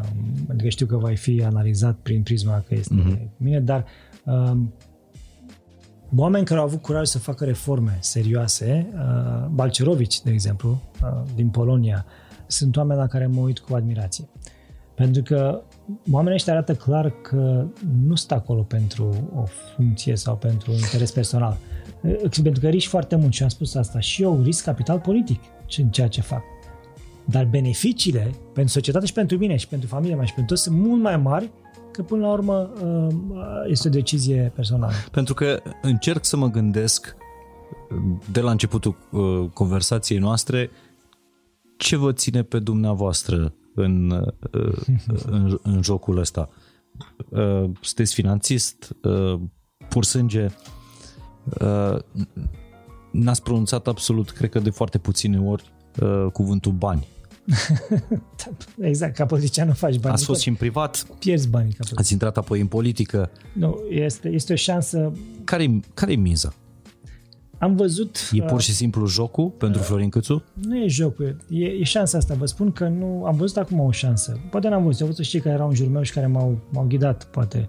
Uh, am discuții cu oameni în jurul meu, dar uh, este o șansă. Pentru România este o șansă mare. Și mi-am dat seama că, vedeți, acum revenind la începutul discuției, la ce te pregătești. Nu m-am pregătit pentru asta, per se, da? deci când am uh-huh. început. Dar astăzi pot să folosesc tot ceea ce am învățat în asta. Am asigurat că avem o reformă care să schimbe uh, direcția României. Și am frustrări și vă spun, am frustrări când analizam România și mă uitam că suntem în continuare la PIB per capita pe ultimul loc după 30 de ani de zile, când Polonia era cu PIB per capita mai mic decât România în 90. Îți vine să te retragi în bula ta și să-ți da, vezi de... Exact, exact. Dar am avut șansa să fiu astăzi aici. Dacă voi avea șansa să am susținere de la societate, nu mă interesează doar politică, mă interesează societatea. Dacă societatea are încredere în mine și că putem să facem lucrurile astea, o facem acum. Vedem ce o să mai fie după. Avem un mandat de patru ani în care putem să facem lucruri importante, să le schimbăm, să rămână acolo, să fie greu de demontat în viitor. Asta e altceva. Că oricând poate să vină altcineva să dea înapoi, dar vor fi complicate. Dar dacă oamenii gustă libertatea și gustă această uh, economie uh, pe care vreau să o construim împreună, nu vor mai lăsa pe alții să dea înapoi. Ați văzut că nu i-au lăsat pe PSD să schimbe partea cu justiția. Oamenii au și și am ieșit toți în stradă trei ani de zile. Pentru că am simțit cum e să, să ai libertatea în justiție. Asta vreau și din partea cealaltă, să ne dăm seama că se poate și să, după aia să ne luptăm, să nu mai poate nimeni să schimbe asta. Asta mă ține acum aici. De asta vreau să stau aici. După aceea vom vedea. Da, apropo de ieșit în stradă, nu știu câți oameni ar mai ieși acum uh, în stradă, pentru că între timp, așa cum spuneam, mulți din generația noastră s-au retras în bula lor și pur și simplu nu-i mai, uh, nu-i mai interesează. Nu o să le dau motive să asta. Și vor, uh, într-o carte, în legile naturii umane, se spune că uh, stâlpii de bază ai unui lider trebuie să fie viziunea și, dar și empatia. Pentru că în momentul în care n-ai stâlpii ăștia doi, viziune și empatie, cei din grup, din grupul pe care îl conduci, se distanțează pur și simplu. Corect. Și asta s-a întâmplat cu foarte mulți dintre oamenii activi ai României. Corect. Aici viziune, eu cred că am și am explicat-o pentru România ce vreau împreună să facem. Eu nu, și am și stilul ăsta, dar nu fi singur. Eu nu pot, spun mereu că bă, nu pot să fac singur, trebuie să facem împreună toți. Deci asta este stilul. Așa, singur, uh, pot să stau să citesc o carte, dar nu pot să reformez o țară. Uh, dar uh, empatie, cred că Adică eu să înțelegi nevoile. Eu, exact la asta mă refer. Am, am stat și uh, de fiecare dată cred că am avut discuții cu, cu foarte mulți oameni cu, uh, a înțelege, pentru a înțelege ce se întâmplă uh, în societate. Și cred că partea asta de încrederea mea în oameni vine de aici că îi înțeleg. Și eu știu că pot. Chiar dacă oamenii și noi avem, poate în România e trăsătura asta culturală de a ne zice nu, nu se poate. Nu, nu poți. Dacă le dai oamenilor voie, ei pot. Oamenii pot și au demonstrat că pot să meargă mai departe și să facă lucruri foarte bune pentru, pentru ei. Până la urmă, lucrurile le faci pentru tine, nu le faci pentru altcineva. Asta trebuie să înțelegem, că faci pentru tine. Apropo de viziune, unde poate fi România dacă se dezvoltă sănătos în următorii 5 ani? În următorii 5 ani... Uh... Și ce trebuie să facem? Ce vrea premierul României de la noi? Bă, următorii 5 ani să facem mai mult noi uh, pentru români, pentru că suntem datori și avem restanțe. Deci statul are restanțe. Trebuie să facă lucruri pe care alții. Nu am vrut să vă zic, dar suntem mulți care simțim asta. Exact. Sunt restanțe și le facem și trebuie să le plătim. Um, eu cred că în următorii 5 ani trebuie să, și am spus, trebuie să închem un capitol trist din uh, istoria asta recentă a României, să terminăm autostrada și Biu-Pitești. Vreau ca românii să se urce pe autostradă la Constanța și chiar dacă doar așa leger să ajungă uh, la, la Viena și să, să bea o cafea, dacă vor să bea o cafea la Viena. E, chestia asta a rămas, să trecem Carpații, vreau să facem, să trecem Carpații cu autostradă. E foarte important pentru mine, asta personal. Pentru mine care vin din, da, cred că înțelegeți da, și dumneavoastră. Deci e important să trecem Carpații. Vin Eu din Ardeal se... și să nu pot ajunge pe autostradă între două regiuni exact. istorice ale României, mi se exact. pare că... Asta e altă parte importantă. Trebuie să unim uh, România și Ardealul și Moldova și uh, Muntenia, țara românească, să fie unite și prin autostrăzi. Știu că pare ciudat să le unim prin autostrăzi, dar e important pentru că așa le dezvoltăm pe toate. Din păcate, acum s-a dezvoltat natural partea de vest pentru că este lângă graniță. Natural s-a dezvoltat acolo. Vedeți? Nu a fost un plan al unui guvern să facă asta. Dar resursele se duc acolo. Dar au fost și niște oameni acolo. Da, dar resursele se duc acolo unde sunt oameni buni și unde, sunt, uh, unde capitalul are randament mare. De asta îmi place mie economia și este partea de, de, de comportament. Oamenii nu trebuie să le spui unde se ducă. Ei s-au dus acolo unde au știut că pot să facă afaceri rapid, să facă profit. Din păcate, asta a fost la granița cu, uh, cu Ungaria, pentru că puteau să iasă, puneau uh, pe mașină, nu trebuia să meargă cu pe, pe camioane, lucrurile trecau în Ungaria și la revedere intrau pe autostradă. Deci, noi trebuie să schimbăm lucrurile astea, trebuie să dezvoltăm toată România și nu poți să dezvolți decât dacă le, legi aceste regiuni. Și ele se vor dezvolta natural. Vedea, veți vedea după aceea că nu trebuie să faci un plan național, toată lumea vine să faci un plan național de dezvoltare. Eu nu cred în așa ceva. Astfel de uh, planuri pe 20 de ani, pe 30 de ani în care spun ei investim aici, aici. Nu. Capitalul se duce acolo unde randamentul e cel mai mare și ar trebui să ascultăm capitalul, nu să ascultăm uh, oricât de interesant și de inteligență am fi noi, uh, nu știm mai bine decât uh, uh, persoanele private sau uh, cei care își asumă riscul până la urmă. Ce să facă cu banii lor. Noi doar trebuie să le creăm niște condiții în care să uh, dezvolte. Deci asta, uh, partea asta de, în acest mandat vreau să fie și vreau să avem câteva spitale. Iarăși sună, știu, uh, sună ciudat și sună foarte politicianist, dar nu avem spitale noi făcute în 30 de ani de zile. Niciunul. Făcute de stat. Făcute de stat, bineînțeles. Privatul, bineînțeles că își face și foarte bine că își face. Și important. Și asta iarăși trebuie să Nu, dar au ajuns oamenii să-și facă un spital. Asta Știu. mi se pare știu. jignitor. Adică eu ca stat român m-aș simți rușinat. Și plătim taxe. Uh, și dacă știi câți bani se bagă și în sănătate în fiecare an, ideea de uh, din asta de, de privat, că aici are să discutăm în România, privat în sănătate și în educație. Eu, eu nu văd o problemă aici. Din contră, sectorul privat dezvoltat puternic și în sănătate și în educație reduce presiunea de pe sectorul de stat. Și asta înseamnă că avem resurse, după aceea să avem și un sector de stat puternic. Uh, în București, un exemplu foarte bun, reprezintă uh, creșterile, grădinițele, uh, grădinițele private, care au redus, și școlile private, care au redus presiunea de pe școlile de stat. Și nu mai avem 50 de copii într-o școală de stat, într-o clasă, avem mai puțin pentru că mulți s-au dus în sectorul privat. Deci, acest lucru care preia presiunea de pe sistemul de stat și poți să ai educație de calitate și în sectorul public, să nu mai ai acel overcrowding, să nu mai ai oameni, uh, copii peste copii care stau la școală și așa mai departe. Asta nu înseamnă că militați pentru un uh, învățământ, uh, adică nu, nu, pentru desfințarea învățământului nu, gratuit. Nu, nu, nu, nu, nu, nu, nu, nu, am spus așa ceva. Deci nu, să fie foarte clar. Nu, am spus că ele pot să existe în paralel și îți permiți să-ți dezvolți un sector uh, de stat puternic după aceea. Pentru că ai resursele pe care să, să le folosești și îți reduc și presiunea pe termen scurt. Asta ajută foarte mult.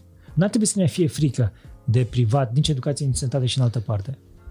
Ele pot să fie împreună. Da. Spitalele private, uitați-vă în țară că au ajutat foarte mult și în perioada de pandemie. Pentru că multe lucruri se puteau face acolo. Nu erau spitale COVID, deci puteam să transferăm acolo. Dar ce viitor credeți că mai au statele uh, într-o lume care pare condusă de uh, corporații? Citeam, nu știu, acum foarte câteva mare. săptămâni că Uh, Apple are 195 de miliarde cash în mână în momentul ăsta. Foarte bine. Dar nu, statele sunt importante, pentru că aici avem acest sentiment de națiune. O corporație nu-ți dă așa ceva. Ai, ai, ai acest sentiment, ai o cultură, ai o națiune, ai identitate. Sunt foarte importante. Da, în momentul în care corporațiile devin atât de puternice, Credeți că statele sunt într-un, într-un, uh, într-un pericol? Nu văd, eu nu văd un pericol. Corporațiile sunt puternice, adevărat, dar corporațiile trebuie să nu uităm că mm, sunt în, într-o competiție cu alte corporații. Și astăzi vorbim de Apple și vorbim de Amazon și vorbim de Facebook. Când ieri vorbeam de Cisco, companii mari sau, uh, nu știu, putem să ne uităm la McDonald's și altele în urmă. Uh-huh. Deci, acolo, în sectorul privat, uh, Partea cea mai, cea mai frumoasă e că atunci când ai succes, uh, există altcineva care vine și din urmă și vrea să te imiteze uh, și vrea să-ți fure succes și vrea să aibă profit mai mare decât tine. Deci eu nu, nu mă îngrijorez de succes. Foarte bine că sunt, folosim produsele acestor companii private, ne fac viața entertainment mai ușoară, dar nu, există un ciclu economic care mie îmi dă siguranța că o să fim ok. Uitați-vă că da, statele, vorbiți, vorbiți statele rămân, dar companiile cam la 50 de ani așa se uh, dispun. Vorbiți de un ciclu care pare nu economic, ci, ci natural. E natural. Adică dinozaurii au da, e natural. dispărut. E natural. Deci tehnologia în mai nou întoarce lucrurile. Vă vă aminte, era Napster, după aia a venit uh, Spotify, după aia a venit uh, Apple Music și așa mai departe, pe partea de muzică. Uh, la fel și cu uh, Amazon, care a venit, uh, erau, e Amazon, dar acum apar și alte, mm-hmm. uh, altele. Uh, Apple, care este acum în competiție cu uh, alte companii. Și așa, deci eu acolo nu am nicio problemă. Dar mă aduc aminte de Nokia. Țineți minte Nokia? Și Ericsson, erau cele mai tari telefoane și mai era un Alcatel pe alca, nu? Mhm. Erau primele, deci au fost primele. Ai să ai primul telefon, să ai acest avantaj. Și totuși să mai zici Motorola. Uh-huh. Și acum vorbim de alte telefoane. Deci sunt uh, uh confortabil. Ce vă face să intrați în panică? Pentru că văd că inclusiv despre lucrurile astea despre care vorbește o întreagă planetă cu o ușoară, nu, nu cu ușoară, cu o teamă foarte mare că o să ne cotropească corporațiile. Că... No, evolution is everything. Nu, am încredere în evoluție și în, în societatea umană. Um, panică, mai panichez și eu, e adevărat. Dar pentru chestii mărunte, nu știu, când, când închide seara la undeva și nu mai ajung să-mi iau ceva de mâncare. um, sunt, nu știu, sunt lucruri. V-am spus, anul trecut am fost foarte speriat când am, am închis economia el a fost cel mai greu moment? A fost cel mai greu moment. Pentru că... Pentru că am, am, era un guvern, vă dați, eram după momentul în care eu mi-am dat demisia din...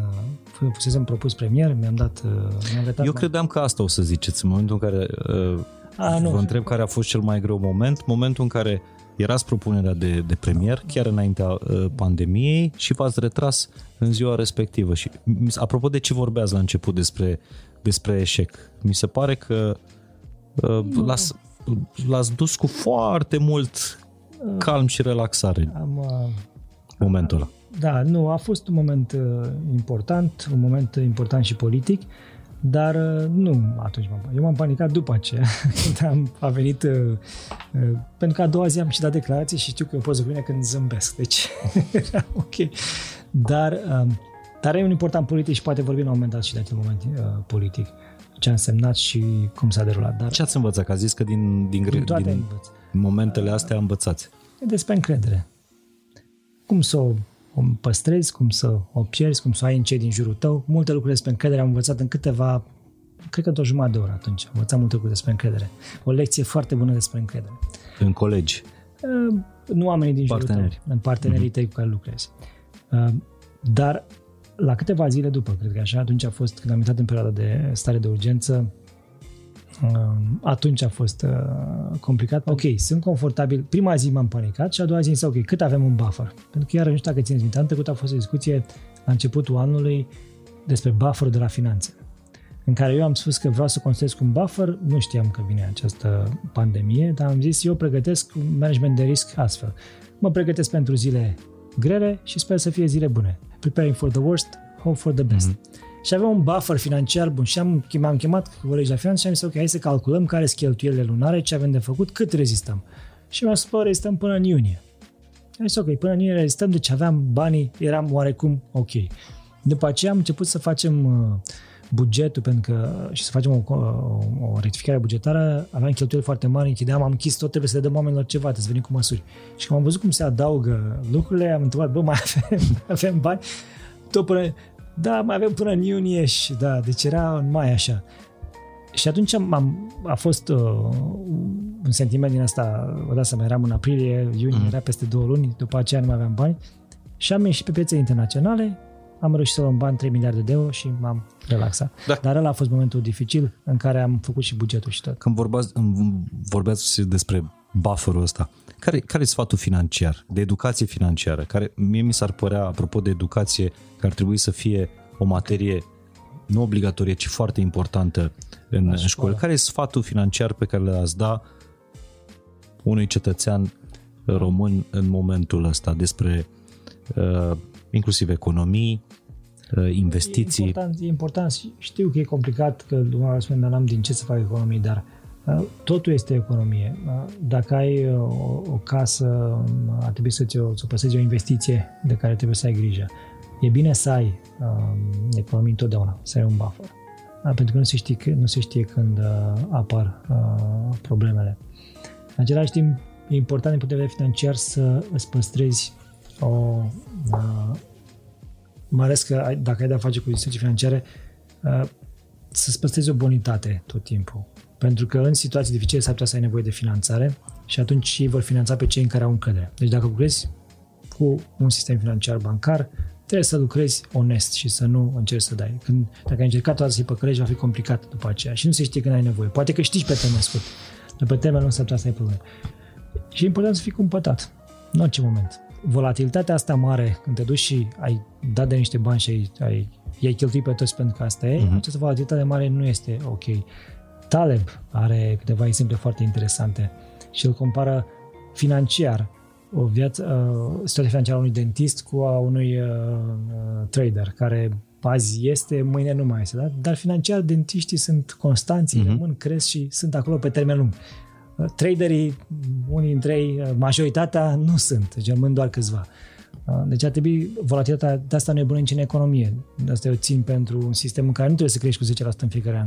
O medie acolo constantă. N-ai nici creștere permanent nici, nici scădere. Deci să fii dentist, nu trader. Uh, În comportament. Ca în comportament financiar. În comportament financiar, da. Uh, t- E, e interesant să fii trader, dar uh, e plină lumea de trader Cât care, ar fi de care bine nu știm să, să economisim din venituri dacă există un, un procent? Uh, Sau cât e sănătos? Cam așa, cred că sunt multe studii făcute, 20% cam așa ar putea să faci. Și lumea, dacă se uită prima zi, nu înseamnă nimic, dar dacă te uiți ani de zile și te pui la 20%, să știți că se adaugă uh, din venit, depinde și de venit. Până la ce nivel banii aduc fericirea? Uh, cred că e, e vorba de confort. Uh, dacă îți dă un confort psihic, dacă nu trebuie să te gândești uh, des la asta, cred că e vorba de confort.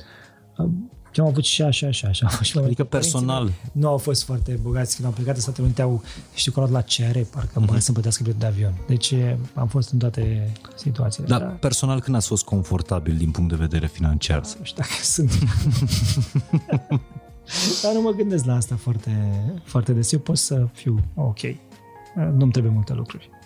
Dacă am cărți, și că am mine cărți, cafea... Ce, ce cărți aveți în momentul ăsta? Uh, acum ce citesc acum? Uh, am mai multe pe care nu le-am, nu le-am terminat. Uh, Escape Paternalism este una dintre ele pe care o citesc și am luat o carte se cheamă Strategy.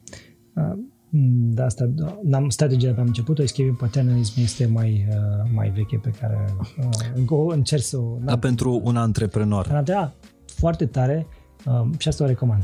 Uh, Parasitic Mind, cred că se cheamă, a lui God Sad. Um, how, how infectious ideas are ceva de asta. Deci este foarte tare. Am, citit, am terminat-o, deci Parasitic Mind, God Ok, Sad. o să, o să E foarte tare. O să punem lista asta de recomandări în descrierea uh, podcastului. Da. P- Pentru un antreprenor, așa cum vă doriți, uh, să citeam la, la investirea dumneavoastră, uh, spuneați că proprietatea e sfântă și, Antreprenorul un erou. și antreprenorul trebuie să fie un erou în economia Sunt eroi în România. economie. Uh, Ce le recomandați? Ce cărți? Da, cu ce să înceapă? Un, uh, o trusă de scule. Deci eh, sunt câțiva eh, mi se pare Evolution is Everything, cred că e o carte mm, care e foarte bună și Taleb. Cred că toată lumea trebuie să citească um, Antifragile, Mhm. deci asta este Antifragile uh, și Skin in the Game. Cred că sunt două cărți pe care trebuie să le citească toată lumea. Uh, sunt, nu sunt foarte um, sunt ușor, sunt ok. Sunt acolo foarte multe exemple bune eh, din viața reală. Mm, ah, Sunt mai mulți autori care uh, sunt cam în aceeași. Dar nu recomandați dar neapărat. Taleb este cel care, uh, după mine, poate să traducă foarte bine eh, ceea ce mulți autori mai sofisticați spun. Dar el traduce foarte bine pentru omul de rând chestia asta. Deci nu recomandați neapărat cum să ai succes în 10 pași sau cum să faci primul milion, uh, nu, este, să este, dublezi veniturile. Este, uh, Scott Adams are o carte interesantă, uh, cred că se cheamă How I Fail at Everything, ceva de genul ăsta. Uh, I Still Succeed in Life. Uh, cred că se cheamă așa, How I Fail at Everything and Still Succeed in Life. Ceva de genul ăsta e foarte interesant. Mi îmi plac cărțile în care oamenii greșesc și după aia reușesc, sunt exemple, dar nu, how to succeed, nu prea pentru că statistic nu prea sunt relevante. Dar e un om pe care v-ați dori să-l angajați pentru Guvernul României? Uh, uh, da, îmi place să, mi-ar plăcea să am, deși este complicat omul și este dificil, mi-ar plăcea să-l am pe tale pe lângă mine, să, uh-huh. uh, să mă tragă de, de mânecă. Uh, este un, un tip interesant. Uh, pentru că este un, un erudit, este în mai multe zone. Cred că era interesant să-l ai pe Umberto Eco, tot așa pe lângă tine. Uh, e, e același uh, uh-huh. stil. Oameni care uh, văd altfel lumea decât noi. Pentru că așa, direct, sau formă, vedem toți, dar îmi plac oamenii care se uită altfel la lume. Da, în copilărie aveți vreun erou? Uh, Rahan. Rahan. Clișeu. exact, exact. PFRQ. Um, atunci eram, uh, eram cu fotbalul foarte mult, atunci jucam fotbal, cred că erau, erau, erau Dobrin și ce mai era pe atunci, nu mai știu, și eu știința, uh-huh. a jucat la știința, Balace, etc. etc. Dar din copilăria de la țară mai țineți minte, nu știu, o zi de asta fericită, fără griji? Da, erau multe de astea fără griji. Când mergeam la țară, părinții mei uh, ne trimiteau la țară la muncă în fiecare vacanță. Și cum era ultima zi de școală, eram în autobuz și seara eram la țară. Deci nu mhm. există. Primul lucru pe care îl făceam, ajungeam cu fratele meu și vorul meu și ne uitam în calendarul ortodox să vedem când e cruce cu roșu. Dacă în crucea cu roșu nu mergeai cu vacile, nu munceai, nu făceai nimic. E, și în cruce cu roșu mergeam la pește uh, și mergeam la pește cu sapa. Pentru că așa deviam râu și pește rămâneau pe uh-huh.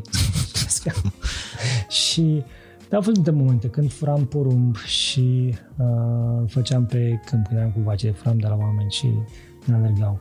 Când ne luau vacile ce luau cu silvic și veneam acasă, îi spuneam bunicii că l-am pierdut și ea știa. Deci pentru că intrau în spațiul public la stat și le luau, ți le luau la obor. Și atunci uh, noi ce mergeam acasă că au dispărut, ziceam că le-am pierdut și ea știa unde erau. Și erau multe momente interesante și făceam multe prostii. Mie mi se pare foarte sănătoasă copilăria asta da. la, la țară. A, îmi plăcea, foarte, a, îmi plăcea foarte mult la coasă, dar era un moment anume când îmi plăcea. Deci cosea, mergeam dimineața, mergeam la coasă și pe la ora 10-11 venea bunica cu mâncare și cu țuică. În momentul ăla, deci, la 10 dormeam până la ora 3 sau 4, mm-hmm. era cel mai bun somn. După ce mâncai și cu țuica era... Siesta. Era, da, era din asta, de pe la 11 mm-hmm. până pe la 3, 4. și pe aia lucram iarăși. Dar uh, amestecul ăla de căldură, zăpușeală, bine, era la umbră, dar zăpușeală și țuică și tot, era, uh, uh, mă relaxa. Și eu, eu cred în, în, în, în, uh, în sănătatea acestei acestor amintiri din copilărie pentru că de fapt vorbesc despre apartenență, despre belonging și mi se pare foarte important să ai asta în, uh, în educația ta și apropo de, de belonging, aș vrea să vă întreb care e momentul ăsta persoana cea mai importantă față de care simțiți uh, feeling-ul ăsta de belonging?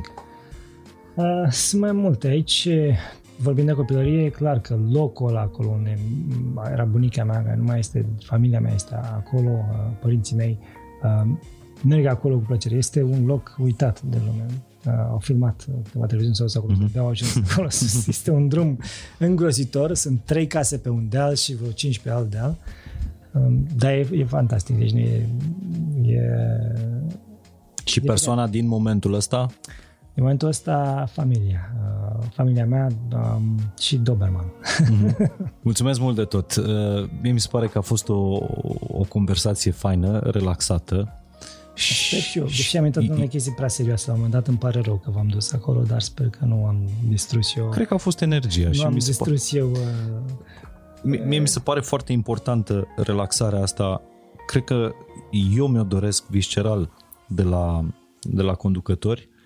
Uh, citeam un articol la un moment dat că un jurnalist povestea despre Angela Merkel înainte să devină cancelar al Germaniei, că cunoscând-o de atunci, ce l-a frapat la ea era calmul și relaxarea ei. Și erau niște ani, uh, o cunoscuse undeva uh, la căderea zidului Berlinului, da. niște, niște ani grei pentru, pentru Germania. Și ea era, din toată marea de personaje politice, cea mai, uh, cea mai relaxată. Și cumva uh, ea și condus Germania după, după deviza asta, langsam aber sicher. Da, da, da. Adică încet, dar, uh, dar sigur. Pentru că în România a fost foarte multă isterie în ultimii 30 de ani. Și eu cred că isteria asta a șefilor, știi că isteria e ceva ce ține de, de șefie. Se transferă. Cred că ar trebui să înlocuită cu calmul liderilor. Încercăm. încercăm. și în același timp vă duc iarăși la o chestie pe care era și învățat în Statele Unite. Răbdare e o virtute. Și lucruri bune fiind la cei care așteaptă.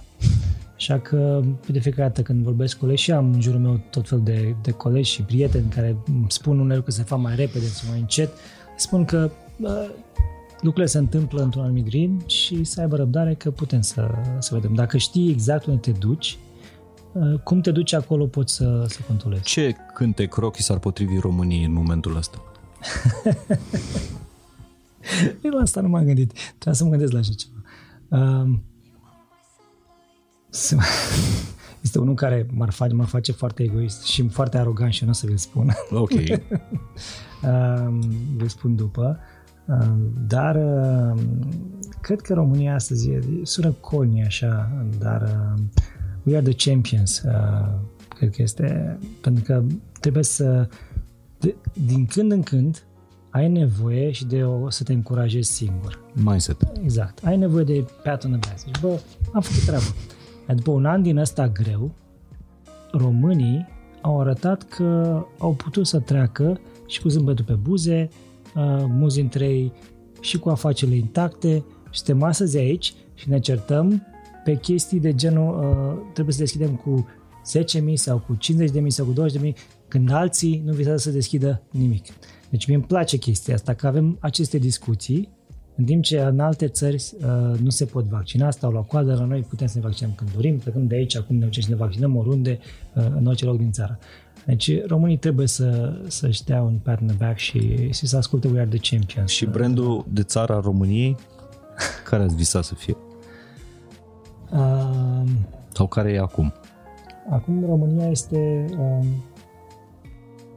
cred că am un hashtag nou pe care îl folosesc. Deci am două. Am unul, hai că se poate și uh-huh. este ok. Uh, dar am unul care spune The best is yet to come in Romania. Cred că asta este. Aici suntem noi astăzi aici. Pentru România, uh, partea cea mai bună vine și vine repede. Mulțumesc mult de tot! Mulțumesc și eu! A fost o discuție uh, lungă, precum, nu, cafeaua asta n-a fost lungă, sper nu, că... uh, o discuție la un slow coffee, deși viteza cu care trebuie să facem lucruri în România uh, n-ar trebui să fie deloc uh, slow, dar sigur. Sigur, exact. Trebuie să le facem bine. Uh, până la urmă s-au făcut și lucruri peste noapte și după aceea le corectăm. Mai bine le facem ok, dar bine. Mulțumim, fain. Ăsta a fost episodul uh, fain și simplu m-ar ajuta tare mult să-mi spuneți dacă uh, ați rămas cu ceva din, uh, din această conversație. O să vă spun și eu ce mi-a folosit din uh, povestea cu premierul Florin Cățu. Chiar o să comentez la postarea asta de pe YouTube. Să-mi lăsați aici un, un comentariu. Dacă v-a plăcut, să o dați mai, mai departe. Mulțumim fain! Ce am învățat în rest, vă povestesc imediat. Fain și simplu, se întoarce și săptămâna viitoare.